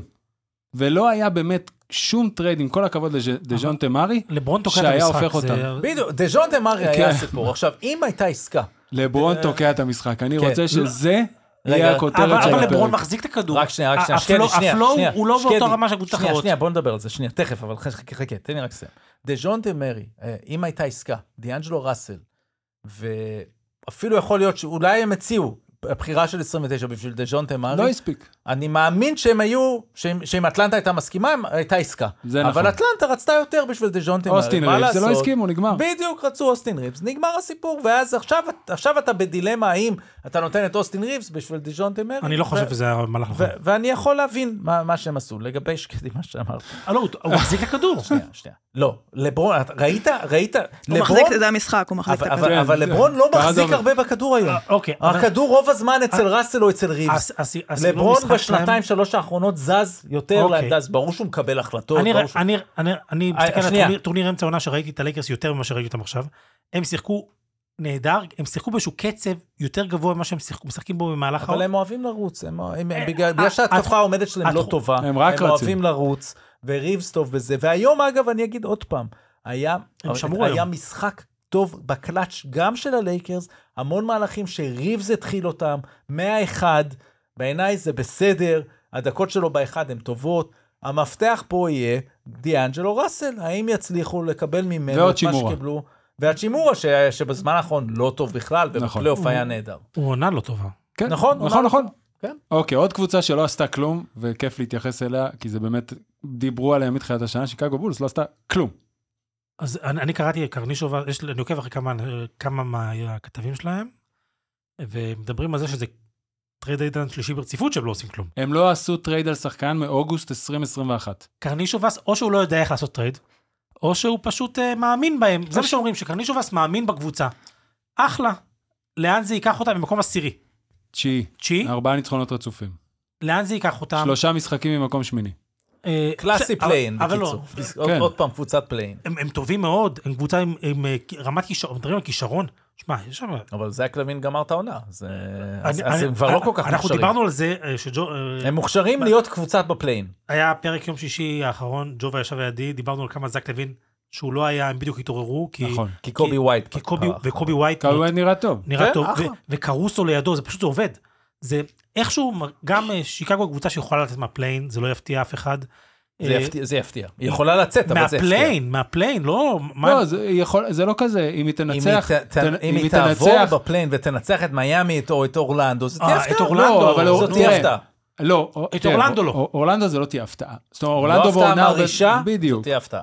רק בגלל המיקום. אני, אני חושב ש, ששיקגו, כאילו, בסוף היא לא, לא שווה יותר מסיבוב ראשון בפלייאוף. תראה, אה, לפ- לפי כל הדיווחים, הם כן רצו לעשות trade. נכון, נכון, הם ממש רצו. אחד, השם שהיה אלכס קרוסו, והיה שיחות עם גולדן סטייט, ואז הם ביקשו את קמינגה. כי אה, קרנישובס רצה לעשות trade שהוא מקבל בדומה ל trade של אוג'י אננובי, שאתה מקבל על שחקן שהוא כישרון מוכח. זאת אומרת, אתה גם כן. ראית אותו וגם אתה רואה את הפוטנציאל שלו. גולדן סטייט אמרו, אין קמינגה, תשכחו מזה, אז הם אמרו, אוקיי, אז אין קרוסו. והם נשארו, זה אחד. מה שיותר יחסית מפתיע זה דרוזן, כי בסוף העונה הוא יכול ללכת בלי שיהיה להם כלום. אבל כנראה שהתמורה לא הייתה עושה להם שום דבר ברמת הנכסים, ברמת תקרת השכר, אז כבר עדיף להם, כן, להישאר לקבוצה שלא הייתה כל כך הרבה שנים בפלייאוף. זה ששנה שעברה הם היו בפלייאוף, וזה שבתיאוריה הם יכולים להגיע לסיבוב הראשון בפלייאוף גם עכשיו. עם כל הכבוד, הם שלושה אמנם משחקים מאורלנדו, אבל כאילו אתה לא תיפול מהכיסא עכשיו אם אורלנדו קצת יידרדר ופה יהיה פציעות ושיקגו תתקדם והם ייכנסו פתאום, הם יהיו עם מקום אה, שמונה, ויהיה להם יתרון ביתיות במשחק על הזה והם ייכנסו. אז אוקיי, יכול להיות שהם יפסידו 4-0 לבוסטון. אבל עדיין, קרנישובס ירשום פלייאוף שני ברציפות. ואחרי כל כך הרבה שנים שהם לא היו בתוך הפלייאוף, קבוצה כל כך מעוטרת, עם, ה, עם ה, באמת הילת הכדורסל שיש בעיר שיקגו. לא קשור רק לבולס, כל הכדורסל בשכונות, כל השחקנים מהגדולים בהיסטוריה גדלו בעיר הזאת, אוהבים שם כדורסל, וזה חשוב. ולפעמים play-in, אני מניח שזה מה שהנחה אותו, לפעמים play-in עם סיכוי לפלייאוף זה יותר טוב מכלום. עכשיו, אתה בוחן את השחקנים האלה, הם נראים יותר טוב בלי זק לוין, אתה בא לקיץ, אתה אומר, אוקיי, הבנתי, הוא סיים פה. את זק לוין אני מעביר. אוקיי, אולי אתה משאיר את דה רוזן? אוקיי, אז, אז אני מסכים, זה מה שהנחה אותם. אה, והם רצו בטח על דה רוזן, באמת לא ראיתי דיווחים, אני בטוח שזה שני סיבובי, אה, שתי בחירות סיבוב ראשון. ואז על זה קבוצות לא רצו לתת, כי זה גם אה, מה שנקרא רנטל, כי באמת נכון. בקיץ הוא חופשי. ו... והם אכלו אותה עם שתי הפציעות של זק לוין. ואז האופציות שלהם להיפטר מהחוזה של זק לוין, אה, הלייקרס כקבוצה שאולי הייתה עושה את זה, כי אז מהלייקרס הם היו מוציאים את ראסל נניח, עוד שחקן, כי צריך להגיע לה- להתאים את השכר, ואת הבחירה של... אני חושב שפשוט אף אחד 29. לא רוצה את דיאנג'לו ראסל. נכון, אבל אני אומר, אה, בסיטואציה הזאת הם היו אולי משחררים את לוין ולפחות מקבלים איזה שהם נכסים. אה, אכלו אותה עם הפציעה הזו בענק, כי גם עכשיו הם יגיעו לקיץ ואף אחד לא ירצה לגעת בלוין כי לא ראו אותו כל, כל העונה. אז הם, הם בבעיה אה, במהלך, אה, במחשבה קדימה. ועדיין אולי יצליחו להשאיר את דמר דה רוזן בכל זאת. ו- אולי ו- לונזו בול יחזור, הכל יכול להיות בקיץ. זה, זה אולי ה- בסופו של דבר, הוא, הוא- כשהוא מסתכל, הוא מסרטט את האופציות שלו, לוותר עכשיו בכלל אה, ו- ולשחרר את דה רוזן, או להגיד ככה, זאק לוין יחזור, אה, לונזו, אנחנו נקווה, אנחנו יודעים שזה בטח לא 50-50, אבל 30-70 שהוא יחזור. אה, ואז אולי. נוכל, ואז אולי נוכל לעשות איזשהו משהו ו- ונחתים את דה רוזן, או שאם לא נחתים, אז נשתמש בכסף וננסה להחתים מישהו אחר. צריך לזכור עוד פעם, אני אגיד את אותו דבר שאמרתי קודם, לא לעשות עסקה בשביל לעשות עסקה, וגם תמיד יש את ה... נכון אומרים, expiring, אוקיי? אז, אז פורנייה היה expiring נכון. ועזר, ועזר לניו יורק לעשות את הדיל עם, אה, עם אה, הפיסטונס, ודאביס ברטנס expiring, עזר ל-OKC, הוא חצי expiring אני חושב, ו, וגם דה רוזן. רגע, מה זה חצי expiring? חצי זה אומר שיש לו, אה, מובטח לו לעונה שאחרי, סכום נמוך מיליון, אבל, כן, סכום נמוך. שני מיליון דולר. אם נכון. אני זוכר נכון. ו... אבל הרבה פעמים, כמו, כשיש לך expiring, זה גם טוב לך שיש לך expiring, נכון? כן, כן. כמו שקבוצה אחרת רוצה את זה. זאת אומרת, זה, זה משהו שירד. אה, הם יבחנו הכל, אבל הם מגלים מהעונה הזו לפחות את קובי ווייט. אה, אולי בכל זאת פטריק וויליאמס אה, יעשה איזושהי קפיצה. תראה, זה, זה המון סימני שאלה, אף אחד לא יודע, וכרגע, בסופו של דבר, הם העדיפו את ה play-in על כלום. וזה זה. מילה על גולדן סטייט, שהדבר היחידי שעשתה זה לשלוח את קורי ג'וסף כדי לחסוך 14.5 מיליון דולר. שזה לא מעט כסף. לא אמרתי שלא. שזה לא מעט כסף. זה לא הכסף שלי, אז אני יכול כן. להגיד. אה, אני חושב שהלכו על קומינגה כל הכוח בתקופה האחרונה, הוא מדהים. אה, מבינים שהוא בעצם, מכל מה שהם אה, עשו בתקופה האחרונה, הוא ה...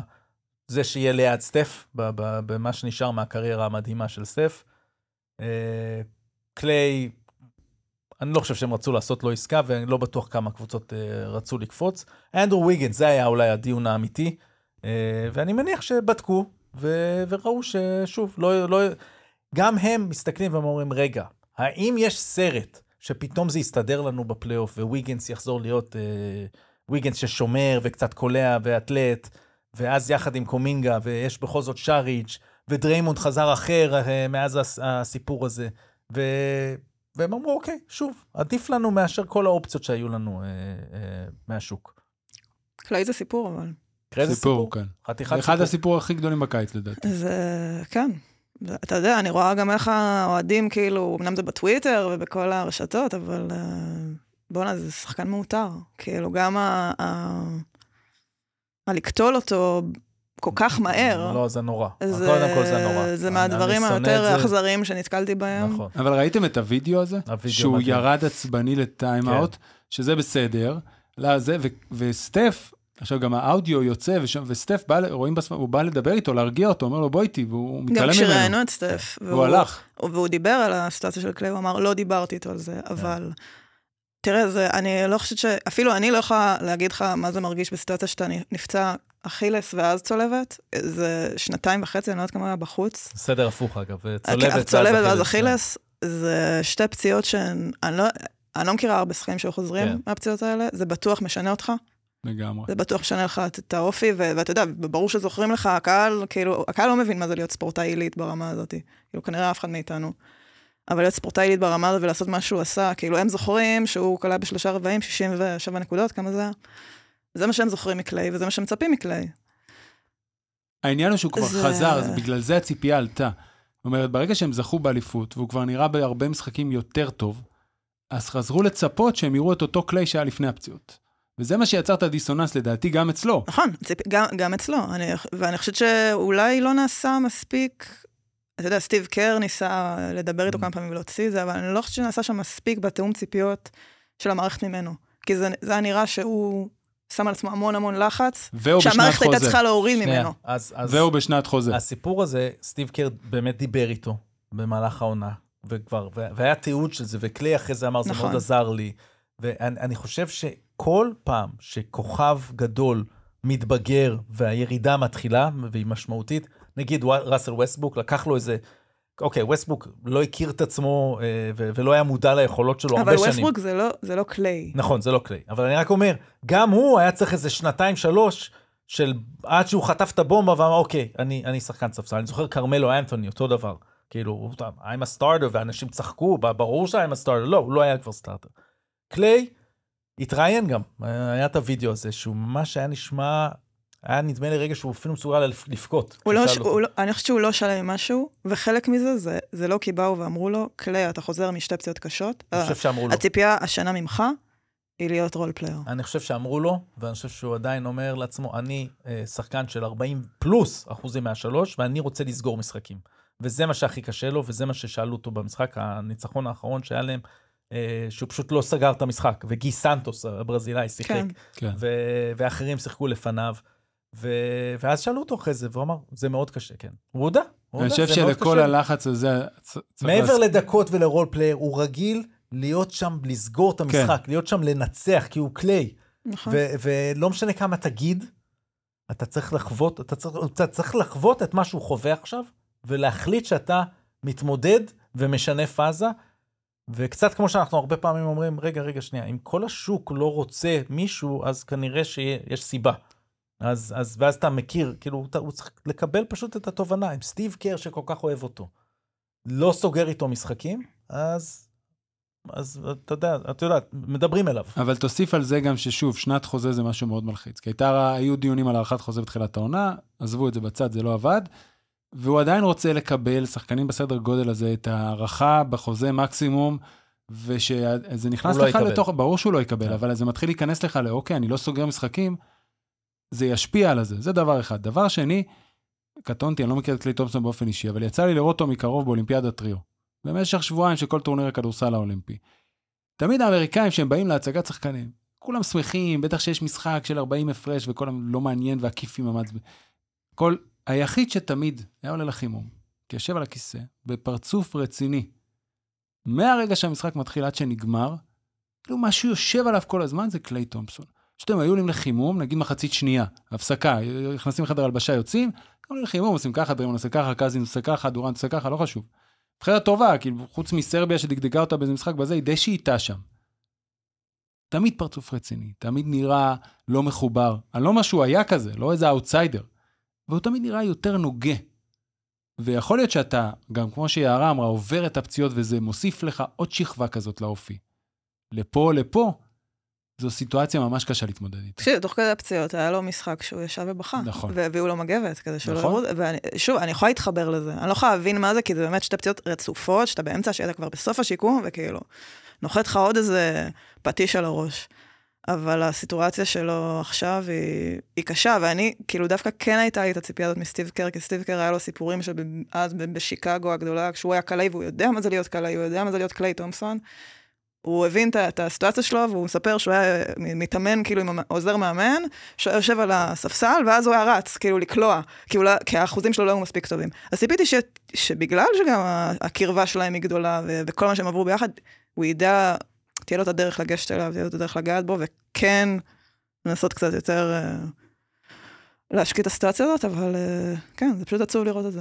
טוב, אבל בסך הכל טרד דדליין, אני עדיין אגיד, שקט, לא מאכזב.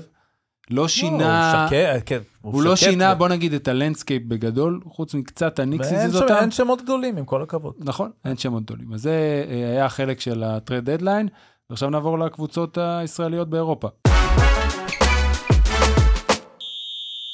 תודה לאור שקדי שליווה אותנו ב trade deadline הטוב והשקט, וכך אנחנו יודעים איזה קבוצות הוא לא אוהב וכן אוהב, ולפי זה יודעים לחשב את הסטטיסטיקה, איזה קבוצה תצליח ואיזה לא. אה, ונשארנו עם הישראליות, נתחיל מהקבוצה ששיחקה אתמול, מכבי תל אביב. מפסידה לאנדולו 0, 105-91.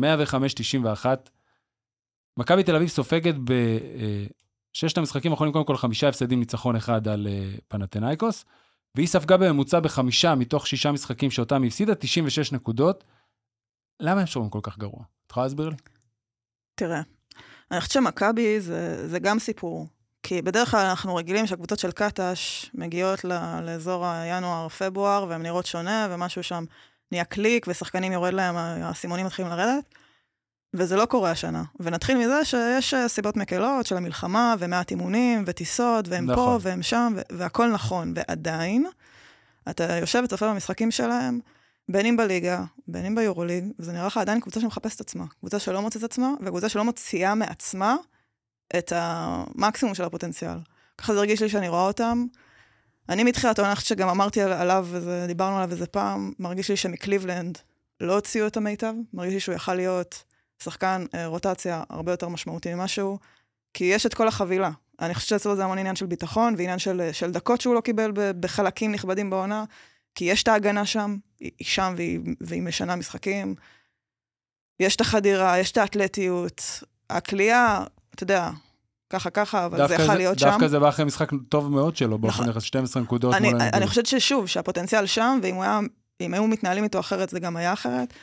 חסיאל ריברו ו- וווב, זה מרגיש קצת בגלל הסיטואציה, כי כאילו, אתה יודע, זה, זה הגבוהים, ולא היה לו ברירה אלא לנסות אותם, לא בגלל שזה היה משהו מכוון של אני אתן להם ואני מאמין שאפשר להוציא מהם יותר. ובעמדת הגארדים, אתה יודע, גם ג'ון די, בהרבה חלקים שהוא לא היה פצוע, שלא קיבל, כאילו, לא, לא קיבל מספיק. זאת אומרת שהקבוצה מנסה למצוא את עצמה, ובלאט המון דקות מרגיש שכאילו קצת מכריחים אותו, למרות ש... ש... אתה שואל למה? כי תמיד בהרכב יש אחד שלא שומר. בין אם זה אה, תמיר בלאט, שהוא... אחד, אחד זה בסדר. לפעמים יותר, אבל גם אחד זה מספיק ברמת יורוליג, שאתה יודע שעל תמיר בלאט הולכים, הולכים עליו בכל הכוח, כל קבוצת יורוליג מגיעה והולכים עליו ל post-up, מחפשים אותו ב pick and roll, להביא אותו לגבוה. ובין אם זה לורנזו כשהיה, זה, זה אותו דבר. אה, ההגנת חילופים הזאת קצת לא מוכיחה את עצמה, של אה, כל פעם להגיע ל pick and roll, ושה... הגארד מקבל איזה גבוה ששוב, זה רמת יורוליג, זה לא ליגה ישראלית שאתה יכול לחפות על זה, ו back switch כזה, כאילו לנסות להוציא אותו החוצה, זה לא עובד שם. ותוקפים אותם בריבאונד. תשמע, זה לא מספיק, ההגנה לא מספיק טובה. מכבי נותנת ל-0 לקלוע 60% ל-2, 42.3% ל-3, כלו 17 נקודות מהזדמנות שנייה, ובאמת, אין איזשהו אפילו חמישייה אחת שאתה מצליח כמעט למצוא, שאתה אומר, היה משחק פה, משחק שם נגד פנתנאיקוס, אפילו היה ברבע השני שם חמישה שהם מחליפים שהם שמרו טוב עם ווב ועם ריברו, אבל זה הרבע היחיד שאני יכול לציין אותו כאיזשהו קווץ' הגנתי. הם לא מצליחים לייצר הרכבים. עכשיו, כל מקרה בפני עצמו, אתה יכול להסביר אותו. בולדווין לא לוחץ את הכדור כמו שהוא לחץ בשנה שעברה, הוא שומר פחות טוב. לורנזו עוד יותר הלך אחורה. זאת אומרת, היו התקפות אפילו בחולון. זאת אומרת, יורוליג היה משחק ליגה בשבת שעברה בחולון. שלורנזו בראון היה למגרש, לא תמיר בלאט שזה אוטומטי בליגה הישראלית וכולם יודעים וביורוליג, ושוב, אצל תמיר זה נובע מהעובדה שהוא נמוך יותר. נכון. הוא מתאמץ, הוא עובר, הקבוצה צריכה לחפות עליו חילוף משולש וחילוף משולש, אבל הוא מתאמץ. לורנזו הפסיק להתאמץ. נכון. בחולון, ארצי עושה עליו פוסט-אפ, דוסון עושה עליו פוסט-אפ. אתה לא רגיל לראות את זה מזר, שקבוצה ישראלית אומרת, אוקיי, כל פעם שהוא במגרש אנחנו נתקיף אותו. וכל שחקן בפני אתמול זה היה ווב. היו שתי חדירות ברבע, הם תקפו שם, זה היה הרבע השני, שתעברו אותו, באחד על אחד, פעם בריינד ופעם בובואה לדעתי. וגם לקחו לפוסט-אפ. כן, ואין לך אף שחקן שמייצר, קודם כל לחץ על הכדור כדי להתחיל את ההתקפות, ולא תמיד אתה מוצא חמישייה, ואז זה מגיע להתקפה. עכשיו, גם הנדולו היא לא קבוצת הגנה טובה. זאת אומרת, זה היה המשחק שאתה אומר, אם מכבי קבוצת התקפה כזאת טובה, היא תבוא, ראש בראש התקפה מול התקפה, הם צריכים כמה דקות טובות הגנתיות. ואז הם סופגים לך, אה, זה בדף פה, 29 ברבע הראשון, רבע השני היה רבע הגנתי, הטוב שלהם ספגו 21. אחרי זה 27 ברבע השני ו-28 ברבע השלישי. ובשום שלב, גם שהם רצו יפה, הם רצו איזה 8-0 פעם אחת ברבע השני, זה לא היה מאיזה פעולות הגנתיות. והם מנסים למצוא את ההרכבים שייתנו להם, אבל הם באמת בבעיה. אין להם DNA, וכרגע, אתה שואל מי השחקני ההגנה הכי טוב, אני חושבת שבולדווין זה המון עניין של מצב רוח, כי נכון. יש פה שנים שהוא מחליט לשמור והוא שומר. נכון. הוא שומר, גם לקח את הכדורים, הוא ארוך. קליבלנד, שומר מספר אחת בקבוצה, די ברטולומיאו, ששוב, לא שיחקו מספיק העונה, לא ראינו אותם מספיק. וגם ג'ון די ברטולומיאו, שהוא שומר טוב, עדיין הוא, הוא יש לו מגבלות מסוימות. נכון, כן, אבל ללחוץ את הכדור, הוא יכול ללחוץ את הכדור. נכון, אבל נגיד קחי את לארקין אתמול ברבע הראשון. מכבי עשתה כל מיני טיפולים. פעם הם עשו חילוף, פעם הגבוה יצא, פעם היה דרופ. כל פעם היה משהו אחר, שזה בכלל מוזר, אני לא מבין את זה, כאילו, אתה, אתה גם... נכון. בדרך כלל, לפחות, נכון. אתה יכול לבקר את שיטת החילופים, אתה לא לאהוב אותה, אבל אם ככה הקבוצה שומרת, אז היא שומרת. השחקנים מתורגלים בזה, הם יודעים את הרוטציות, חילופים משולשים, אנחנו רואים, עושים את זה כל הזמן, כל אז, הזמן. אז הקבוצה זזה באותו מעתק, הוא יורד, הוא מזיז אותו, אין בעיה. אם בארבע התקפות רצוף, הטיפול פיק און רול הוא שונה לחלוטין, זה לא, נקוד, נכון. זה לא טוב. נכון, זה משתנה כל הזמן תוך כדי משחק. כן, זה קבוצה, זה, זה בדיוק מה שאני מנסה להגיד, זו קבוצה שעדיין מחפשת את ה-DNA שלה, ואנחנו כאילו, בפברואר, מתי אנחנו? אנחנו פברואר. פברואר. אנחנו מגיעים לשיא הדבר המשמעותי מבחינתי זה לורנזו בראון, כל העונה הזאת, אה, המאוד מאוד, אה, הליכה אחורה שלו, הבעייתית, לא שומר. זה שבהתקפה הוא לא מה שהיה, שם גם יותר עומס על בולדווין בהתקפה, ואז גם, גם יש את הלחצים הנפשיים של בולדווין, אנחנו מכירים שזה לא בדיוק אה, יציב מאוד שם, וזה גם משפיע על ההגנה. ובצד השני, בעמדה הזאת של, של ליד ניבו, הדקות במקום ניבו, או הארבע שליד, ששם אין את הסייז, אה, או האתלטיות, או השלשות המצ... המצוינות שיוציאו החוצה. זאת אומרת, אתה צריך משהו אה, להביא את זה. אני חושב שזה מקרה שבו כל הצבע פרוץ, כל העונה, והרבה מזה זה כי התקפה לא מספיק טובה, והרבה מזה כי ההגנה פשוט אה, חסרה יסודות ו- וגודל. תראה, ו- ו- ושם אחד שלא ציינו בכלל, זה קולסון, שגם ממנו, אתה מרגיש שמכל שחקן כאילו לא מוציאים את כן. המקסימום שאפשר. אז זה מה שמוזר לי, כי הוא גם בולדווין וגם קולסון, שנה שעברה הרבה מאוד משחקים היינו רואים את קולסון מהפורוורדים האלה שאתה שם על הגארד של היריב. כמו אם ניקח אה, בליגה שלנו, ג'יי פי טוקוטו. כמו בהפועל תל אביב, ג'יילן הורד. אה, אה, אתה, יש לך תמיד בקבוצות הטובות איזשהו פורוורד, שאתה יודע שאתה יכול לשים אותו על גארדים, וקולסון עשה את זה שנה שעברה, והשנה גם הוא. עכשיו, אני לא יודע אם זה נגרר מיכולת הגנתית של כל הקבוצה, אבל גם קולסון וגם בולדווין שומרים פחות טוב.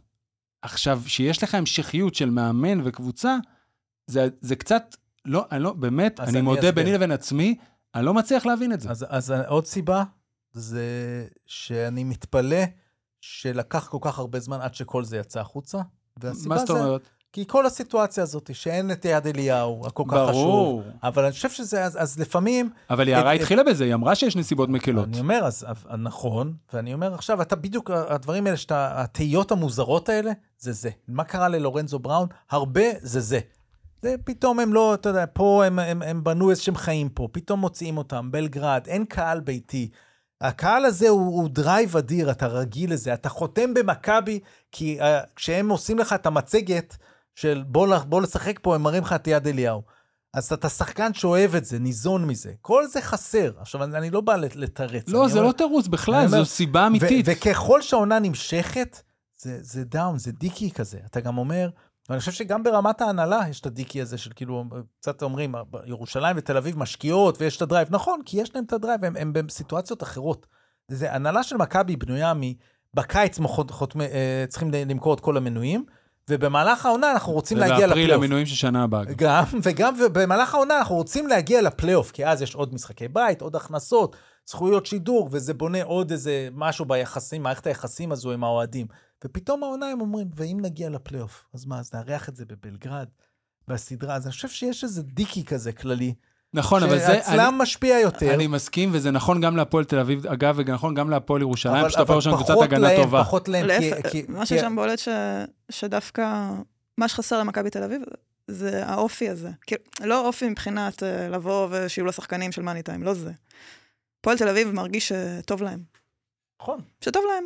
שיש אווירה טובה בין זה השחקנים. מערכות יחסים ו- ולחצים אחרות. נכון, זה. אבל עד- עדיין יש שם לחץ. זאת אומרת, וגם- עדיין יש לחץ, כי הם מבחינתם צריכים לקחת את היורו-קאפ וצריכים, רוצים לעלות ליורו-ליג, כאילו, זה נכון, זה... אבל גם יש בעלים אה, אה, חדש, שרעב מאוד, נכון, ושם יש לך בעלים של המון המון שנים, שגם הם בתוך הדיכאון הזה. נכון. אוקיי? זו. סיטואציה שהיא שונה. זה- ו- ובשתי הקבוצות, ירושלים והפועל תל אביב, זה בעלים חדש. שמזרים דם אה, חדש. נכון. כן, שמזרים דם חדש, כסף חדש, אה, vibe אחר. זו סיטואציה שונה, ועדיין מרגיש, אה, לי לפחות, שזה גם אופי של, אה, אתה יודע, של השחקנים עצמם.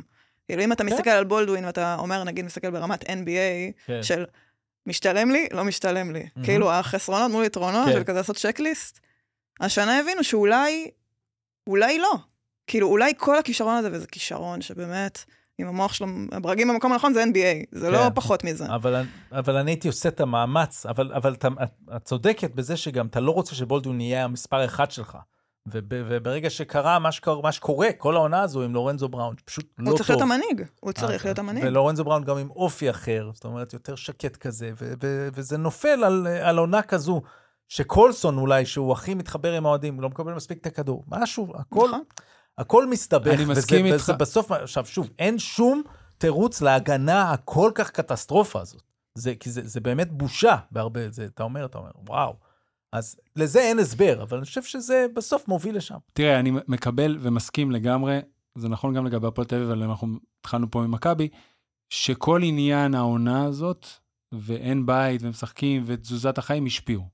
אין ספק, ועדיין זה לא מסביר 100% מההגנה. מי הלידר שלך במכבי היום? אבל הלידר זה, זה שאלה אחרת, זה לא קשור, זה, זה, בגלל זה זה תשמור יותר קשור, טוב? זה בדיוק קשור בעיניי. להגנה להכל.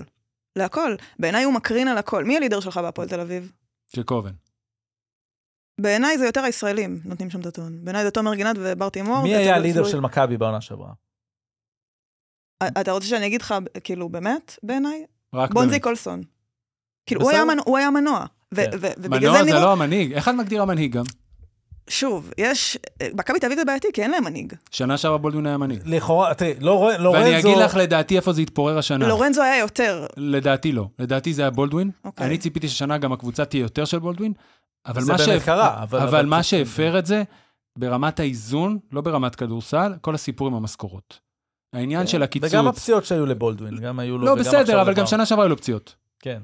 העניין של המשכורות שם, ממה שאני הבנתי, הוא היה, זה מאוד חרה לו, זעזוע, כן. זה זעזע אותו, ומאז אנחנו באמת רואים את גרסת הדיבה של וייד בולדווין. כן.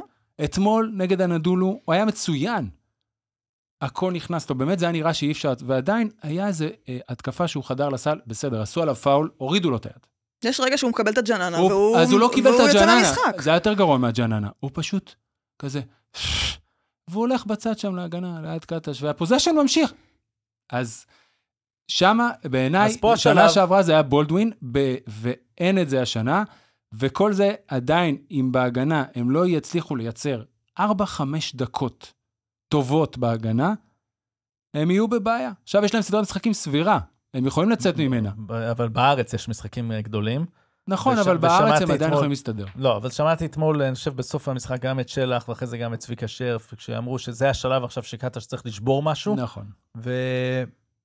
ואני מתחבר לזה, זאת אומרת, משהו צריך לקרות, לא בטוח שפשוט בש... בסגנון של קטש זה לשבור משהו, יכול להיות שהוא פשוט צריך לס... תראה, אני יכול להגיד לך... לספסל מישהו, לא לרשום מישהו, לזעזע בצורה הזו, אבל הוא צריך לעשות משהו, ואני מסכים לגמרי, אמרתי את זה גם בפודקאסט קודם, קליבלנד בעיניי זה מישהו ללכת עליו, ודווקא עכשיו תומאסון יכול לפגוע בזה. זאת אומרת, יש פה איזה משהו, אלא אם הוא נכנס כאילו על המשבצת של לורנזו, כל עוד הוא פצוע, לא יודע. לא, אבל הם לא אותו אהבתי תפקיד. דווקא הוא יכול להזיז אותו יותר נכון, לעמדה שמתאימה לו. אוקיי, אני, אני, אני מאוד בעד אה, קליבלנד והרבה דקות שלו, אבל שוב, יש גם בעיניי שוב, סוג אבל הנה, מה שאתם מדי. שניכם אמרתם על ההיכל והכל, שחקן כמו קל- כמו קליבלנד היה 40 אחוז טוב יותר, במינימום באותו דבר, באותו שיטת נכון, אימון. באותו הכל, אם הוא משחק בהיכל. נכון. חטיפה אחת ואליו במתפרצת, וזה שחקן אחר לגמרי. גם אם השימוש בו הוא לא כמו הכי טוב שאת חושבת, עדיין היית רואה 40 אחוז שחקן יותר טוב, אם היו משחקים פה בהיכל. בטוח, בטוח. ועדיין, מה קטש צריך לעשות, וחובה לעשות, לכוון למנהיגים החיוביים. לקולסון, ש- לעשות אותו יותר משמעותי, לא יודעת איך, לעשות אותו יותר משמעותי. הוא וג'ון די צריכים לקחת את הקבוצה הזאת ולהרים אותה, לדבק אותה עם האנרגיה שלהם, כי כרגע האנרגיה של בולדווין הורס להם משחקים. שמע, הם היו שם אתמול. עם כמה שהם היו גרועים וההגנה נכון. הייתה מזוויעה, הם היו שם רוב המשחק. עד כאילו אמצע רבע- רבע רביעי, ברגע שהם פשוט, שהוא באמת מתחיל ללכת, והקבוצה נשברת. הקבוצה נשברת, היא מאבדת את הרוח. היה 79-78 תחילת רבע רביעי, ושם זה נגמר. עכשיו, השבוע הזה הוא מאוד קריטי, כי אם מכבי תל אביב תפסיד גם את הדרבי וגם את המשחק מול הפועל ירושלים, האנרגיה תשתנה לא רק על המגרש, היא תשתנה גם למעלה. מהמם. שנה שעברה אנחנו זוכרים איך אה, עודד קטש, עד איזה פברואר, באמת כל איזה שני הספק, הפסדים, כן. התחיל עוד פעם הבאז הזה. הוא בא מכל המקומות. לא אצל קטש עצמו, אבל הוא בא מסביב מכל המקומות, מההנהלה, מה, מהקהל, מהכל. והשנה אין את זה. לא, אני לא מרגיש את זה לפחות. אני חושב שקטש עושה עבודה אה, טובה, יכול לעשות יותר טובה, אבל עושה עבודה טובה, וכולם פחות או יותר מאחוריו. שני הפסדים במסגרת הליגה הישראלית של שתי היריבות הכי גדולות שיש בליגה, יעשו שם בלאגן. אז הדבר היחידי שקטש צריך לעשות זה לנצח את שני המשחקים האלה. לא משנה איך, אבל זה לא יהיה פשוט במצב שלנו. ברור שלא. עכשיו בואו נעשה משחק. לורנזו בראון פצוע, אני מהמר שלדרבי הוא לא יתלבש. מי חמשת הזרים שאתם מלבישים לדרבי? בהנחה שבולדווין, קולסון וניבו, זה הבנקרים שהם תמיד מתלבשים בכל המשחקים הגדולים. אז מי השני זרים שאתם מוסיפים? קליבלנד. אה, ותומאסון בעצם כבר אפשר לרשום הם אותו. צריכים לרשום אותו, הם עוד כן, לא רשמו אותו, הוא הייתי- חתם לא- רק לא הייתי השבוע. רותם אותו. הוא- זה המשחק, אנחנו מדברים, זה היום יום שישי, המשחק הוא ביום ראשון. נכון. מחר אה, אנחנו נדע מי. כן. אה, אתה במבחן עכשיו, כי מחר כולם ידעו אם צדקת. כן, ברור, ברור. זה בעצם ווב או ריברו, זה ה- זה- זו הדילמה. אני חושב שהייתי הולך על אה, ווב. אני הייתי הולכת על ריברו. אה, אני יודעת שהוא לא ילך על קליבלנד, אבל לדעתי קליבלנד. זה מה שאני הייתי לוקחת. זאת אומרת, זה מה ש... אז את חושבת. שהם ילכו על ווב ועל ריברו. בעצם, אוקיי? לא, בראון? ריברו לדעתי יירשם. כן, וכן, כן, ואז וווב. ואז את אומרת ווב במקום כי קליבלנד, שזה מה עכשיו- שהם יעשו, אבל את היית לוקחת את קליבלנד. הייתי לוקחת קליבלנד. כן. אני חושב שזה יהיה קליבלנד וריברו. אם זה היה בראון, אז קליבלנד לא היה נרשם. כן. ברגע שאין את לורנזו, אז חסר לך עוד אה, שחקן בחוץ באופן יחסי, יש לך את בולדווין, יש את אה, ג'ון די ויש את תמיר בלאט. מתווספים אליהם מנקו, אתה צריך עוד מישהו שהוא בין לבין, בין השתיים לשלוש, כדי שהם יוכלו להיות רק בגלל זה האחד. מרגיש לי שהוא ילך על ווב ולא על קליבלנד. ואז מי, הוא יהיה עם שלושה גארדים רק? כן. אני חושב שהוא ילך על קליבלנד ליתר ביטחון. גם כדי, אפרופו, משחק יד אליהו, קהל מלא, שתי חטיפות שלו, מה פשוט- שדיברנו, הוא יכול להרוויח אותו במשחק הזה. אני חושבת שחד משמעית הוא צריך להיות. אני חושב שזה לא מה שהוא יעשה. אני לא מרגישה ש... פשוט בגובה, קודם כל איזה כיף בעצם, יהיה יד אליהו מלא. כן. אוקיי, זה באמת כיף לראות. אה, מה שעוד אה, אני חושב שיעבור להם בראש, זה שעם הגבוהים, הם יכולים להגיד, אוקיי, סורקין, ג'יי כהן וניבו, נחיה עם זה. זאת אומרת, נחיה עם זה, ואז כאילו לספסל דווקא לב, אני חושבת את ריבר. מפחד, הוא מפחד, הוא מפחד מ... מאלכסנדר. מאלכסנדר ו- והורד. הורד שבכושר מדהים. בגדול. ריברו, אם אתה מפעיל אותו, הוא כלי נשק עצום, סליחה, ביטוי לא טוב. הוא משהו כן. שאתה רוצה שיהיה לך אותו. ראינו אותו מול חולון, שהיא קבוצה הרבה יותר קטנה מהפועל תל אביב, אבל אם אתה תפעיל אותו, ותמיר בלאט יודע להפעיל אותו, כן. לא כולם יכולים להתמודד איתו פה בליגה. הוא סופר טכני. מאוד, והוא מאוד חזק. אז, אה, אז זה מכבי תל אביב, שבאמת יש לה שבוע בלי יורוליג, אבל שבוע מאוד uh, קריטי פה, הם יוצאים לפגרת היורוליג, שבוע אחרי זה תהיה פגרת נבחרות שהשנה מסתנכרנת עם פגרת היורוליג, ונראה איך הם ישרדו את השבוע הזה. בואו נעבור להפועל ירושלים, שרושמת ניצחון עצום. רגע, מי הפועל תרשום? אה, אתה רוצה הפועל? אוקיי. תגיד אתה. אני אומר, הבנק, יש ארבעה בנקרים בהפועל תל אביב. ג'קובן בראון, אקס מנפורד, ג'יילן הורד וקייל אלכסנדר. מה שמשאיר דילמה בין בריין אנגולה, דז ווילס וויל קאמינגס. אנגולה אמנם שיחק בניצחון אה, מול בשיקטש, אבל אני לא בטוח שהוא ברמת כשירות 100%. אם הוא ברמת כשירות 100%, אני מלביש את אנגולה. אבל בהנחה שייתנו לו עוד, למרות שעכשיו יש ריווח במשחקים, אבל אולי ינצלו את זה שהוא לא ב-100% להלביש מישהו שב-100%, אני חושב שהם ילכו על וויל קאמינגס. אני חושבת שזה מי שהם ילכו. אני הייתי הולכת דז ווילס. אני איתך, אני פשוט חושב שהם ילכו על קאמינגס. אה, הם בטוח ילכו על קאמינגס. אני אומר אנגולה אם הוא בריא. נכון. זה, בגדול, אם אני בוחר אנגולה, הייתי שם ראשון, ווילס עדיף, וקאמינגס. אבל ברמת הכושר הנוכחי, ש... שהוא רץ והוא בכושר טוב, והוא מוסיף לקבוצה, והוא יש לו... יש לו כזה הילה סביבו, לא יודעת. למי? דז ווילס, כאילו? כן, כאילו משהו בו לא, מה ש- מתחבר לי. מה שמתחבר, אני אוהב זה הקליעה שלו. הוא נותן להם קליעה מאוד הוא- יציבה. הוא, יש לו המון שקט. ו... וזה מה שהיה חסר להם, אגב, שג'ייק כהן לא היה. כאילו, בהתקפה, ברמה של מישהו שבטוח בזמן, יודע מה הוא עושה, יודע איפה להביא את הכדור, אז... אני הייתי הולכת איתו, אבל אני חושבת שהם באמת ילכו עם קאמינגס. אוקיי, בואו נעבור להפועל ירושלים, שרושמת ניצחון עצום. מתחילת השבוע עם הפסד מפתיע לקריית אתא. שאפו לקריית אתא, שכרגע, לדעתי, הקבוצה היחידה שניצחה גם את מכבי תל אביב, גם את הפועל תל אביב, גם את הפועל חולון וגם את הפועל ירושלים. כל הקבוצות שמשתתפות במפעלים האירופאים והם הטופ 4 בשנים האחרונות. סחטיין עליהם, עושים עבודה נהדרת. אה, הפועל ירושלים מנצחת 83-61 את טנריפה. היא מנחילה, טנריפה שיחקה בליגת האלופות בכל ההיסטוריה שלה 132 משחקים. רק פעמיים היא הפסידה מעל 20 הפרש. לבורגוס ב-2019, ועכשיו להפועל ירושלים. וזה הכי גדול אגב. זה, יותר- הכי גדול, זה כן. יותר גדול. אה, הפועל ירושלים עוצרת את טנריפה על 6 נקודות ברבע הראשון, שזה הכי נמוך שלהם אי פעם במפעל. 0 מ-6 ל-3. עוצרת אותם על 22 נקודות במחצית הראשונה. הוסיפו שם שלשה אחת מעוד עשרה ניסיונות, ובאמת נתנה הצגה הגנתית שהזכירה את הדומיננטיות של הקבוצה של ג'יקיץ' בעונה שעברה. מה שהיא מרוויחה לדעתי בזמן האחרון הכי הרבה זה ג'קורי וויליאמס. הפועל ירושלים, נזכיר, פתחה את העונה עם הגבוהים המובילים שלה כזאק הנקינס אה, ומוריס אנדור, והוסיפה את גבי צ'צ'שווילי. המלחמה, העניינים, כל הזה, אנדור לא חזר בעצם עם הקבוצה ברגע שהם אה, התייצבו חזרה פה מבלגרד, והוא הוחלף בג'קורי וויליאמס. וג'קורי וויליאמס היה מצוין בכל המשחקים ששיחק עד עכשיו, הוסיף נוכחות מתחת לסל, שחקן שמלהיב את עצמו, לפעמים קצת מגזים. כל פעולה, הוא חייב להגיד לעצמו משהו. זאת אומרת, מדבר לעצמו, כן, לא לכולם. איזושהי תנועה, איזושהי מחווה, לפעמים זה, זה קצת מוגזם, זה כמו קולסון שעובר קצת את הגבול בעיניי לפעמים. אבל הוא הוסיף להם המון, ומה שהוא הראה במשחק מול טנריפה שאהבתי, שהוא פעמיים יצא מה pick and roll ונתן אסיסט. פעם אחת בגלגול קצר מהקו עונשין, ופעם אחת פשוט לקח את הכדור, נתן שני דריבלים והוציא החוצה לשלשה, וזה משהו שאפילו הנקינס לא עושה, וזה מוסיף להם כלי נשק אדיר. עוד שינוי שקנצוריס, המחליף של ג'יקיץ' עשה, זה להכניס לחמישייה את גבי צ'צ'שווילי במקום זק, במקום זק, במקום עוז בלייזר, שדי נמחק מהרוטציה, והפועל ירושלים באמת מנצחת את שלושת המשחקים הראשונים שלה בשלב הטופ 16 של ליגת אלופות, וכל משחק היא, היא יותר ויותר דומיננטית. המשחק הראשון ניצחה מסע ניצחון של ספידי סמית על הבאזר, בהערכה. המשחק השני כבר ניצחה יותר uh, טוב, ופה דומיננטיות מוחלטת. אה, כל מילה, זאת אומרת, רציתי לדבר על אה, ג'קורי, ו... I took your thunder? ו- ו- וצק- ובאמת אה, הבאת את כל מה שצריך. אפשר לתת אה, מחמאות מוקדמות לצוות הניהול, אה, אני חושב שזה יונתן אלון, אה, כי הייתה פה סיטואציה עם ג'יקיץ' שצריך לנהל, ונראה ש... נראה לפחות כרגע, זה עדיין מוקדם, אבל שהם הצליחו עם המאמן, והם הצליחו עם, ה... עם, ה... עם ג'קורי וויליאמס עכשיו. ובואו נציין פה שוב את, את אה, העונה שעברה, עוד ספידי סמית וליוואי רנדולף שהיה נהדר במשחק הזה. קריס ג'ונסון בקיץ, והיה לו שם את ה possession ההגנתי, אני לא יודע אם אתה יודע על מה אני מדבר שם, שהוא טרף שם את, כן. את השחקן, וכמעט בלע אותו. וזה הקריס ג'ונסון ש...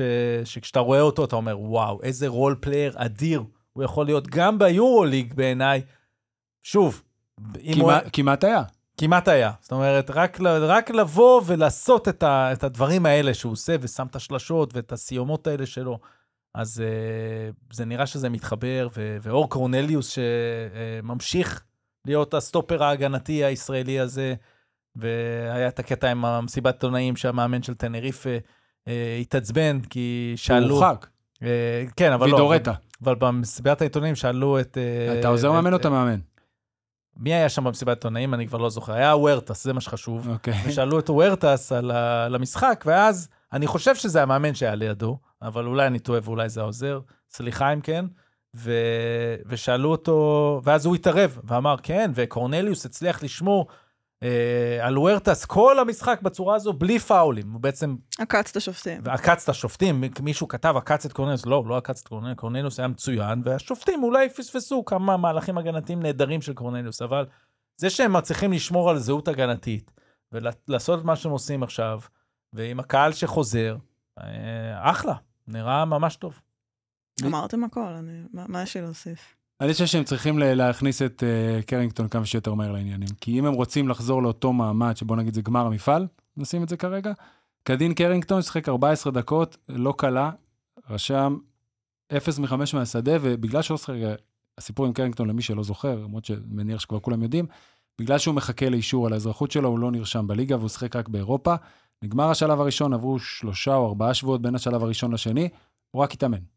הוא לא שיחק, ובשלושת המשחקים האלה הוא נראה לא טוב. ושנה שעברה, אז השנה רנדולף בכושר מצוין, וברינטון למר טוב, וספידי סמית טוב, אבל ה instant offense, ההתחממות הזאת, ה microwave הזה, שקרינגטון היה מביא שנה שעברה, שפתאום היה כל איזה 12 נקודות בחמש התקפות. הפועל ירושלים זה כלי נשק שהיא היא חייבת. בין אם זה סלי ניצחון שהוא קלע בעונה שעברה, ו- וכרגע הוא נראה שני צעדים מאחורי כולם.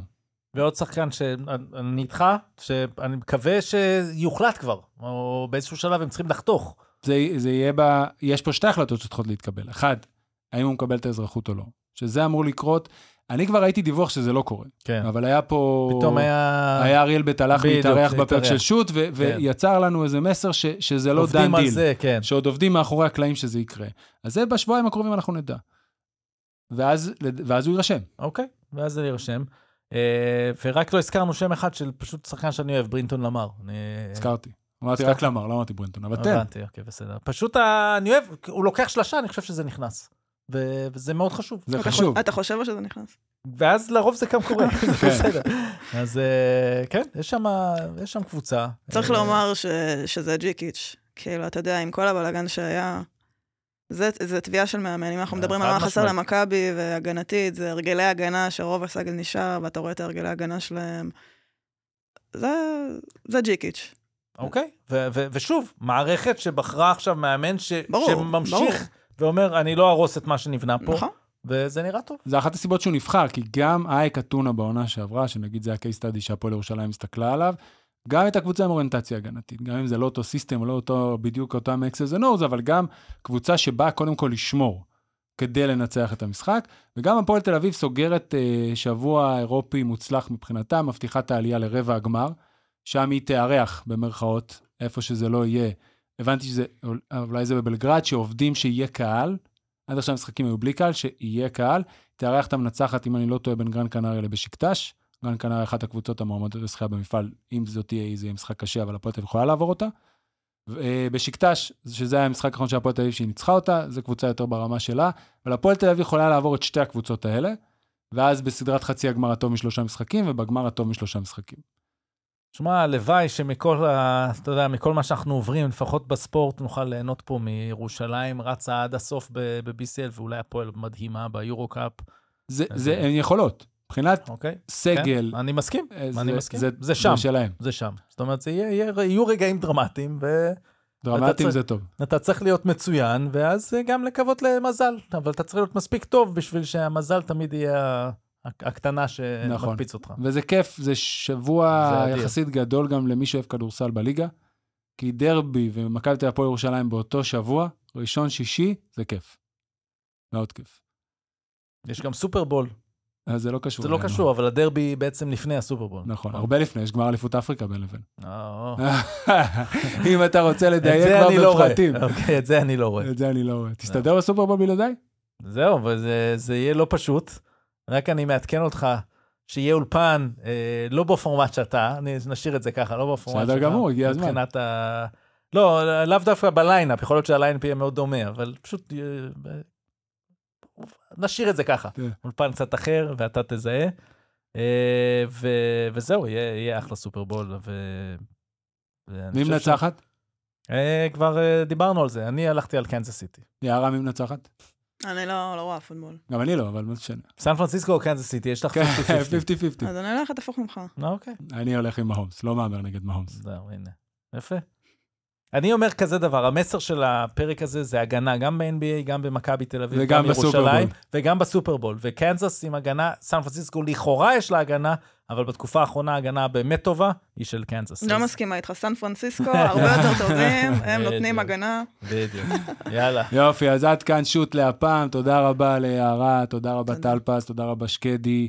סיכמנו טרד דדליין, דיברנו כדורסל ישראלי, להתראות.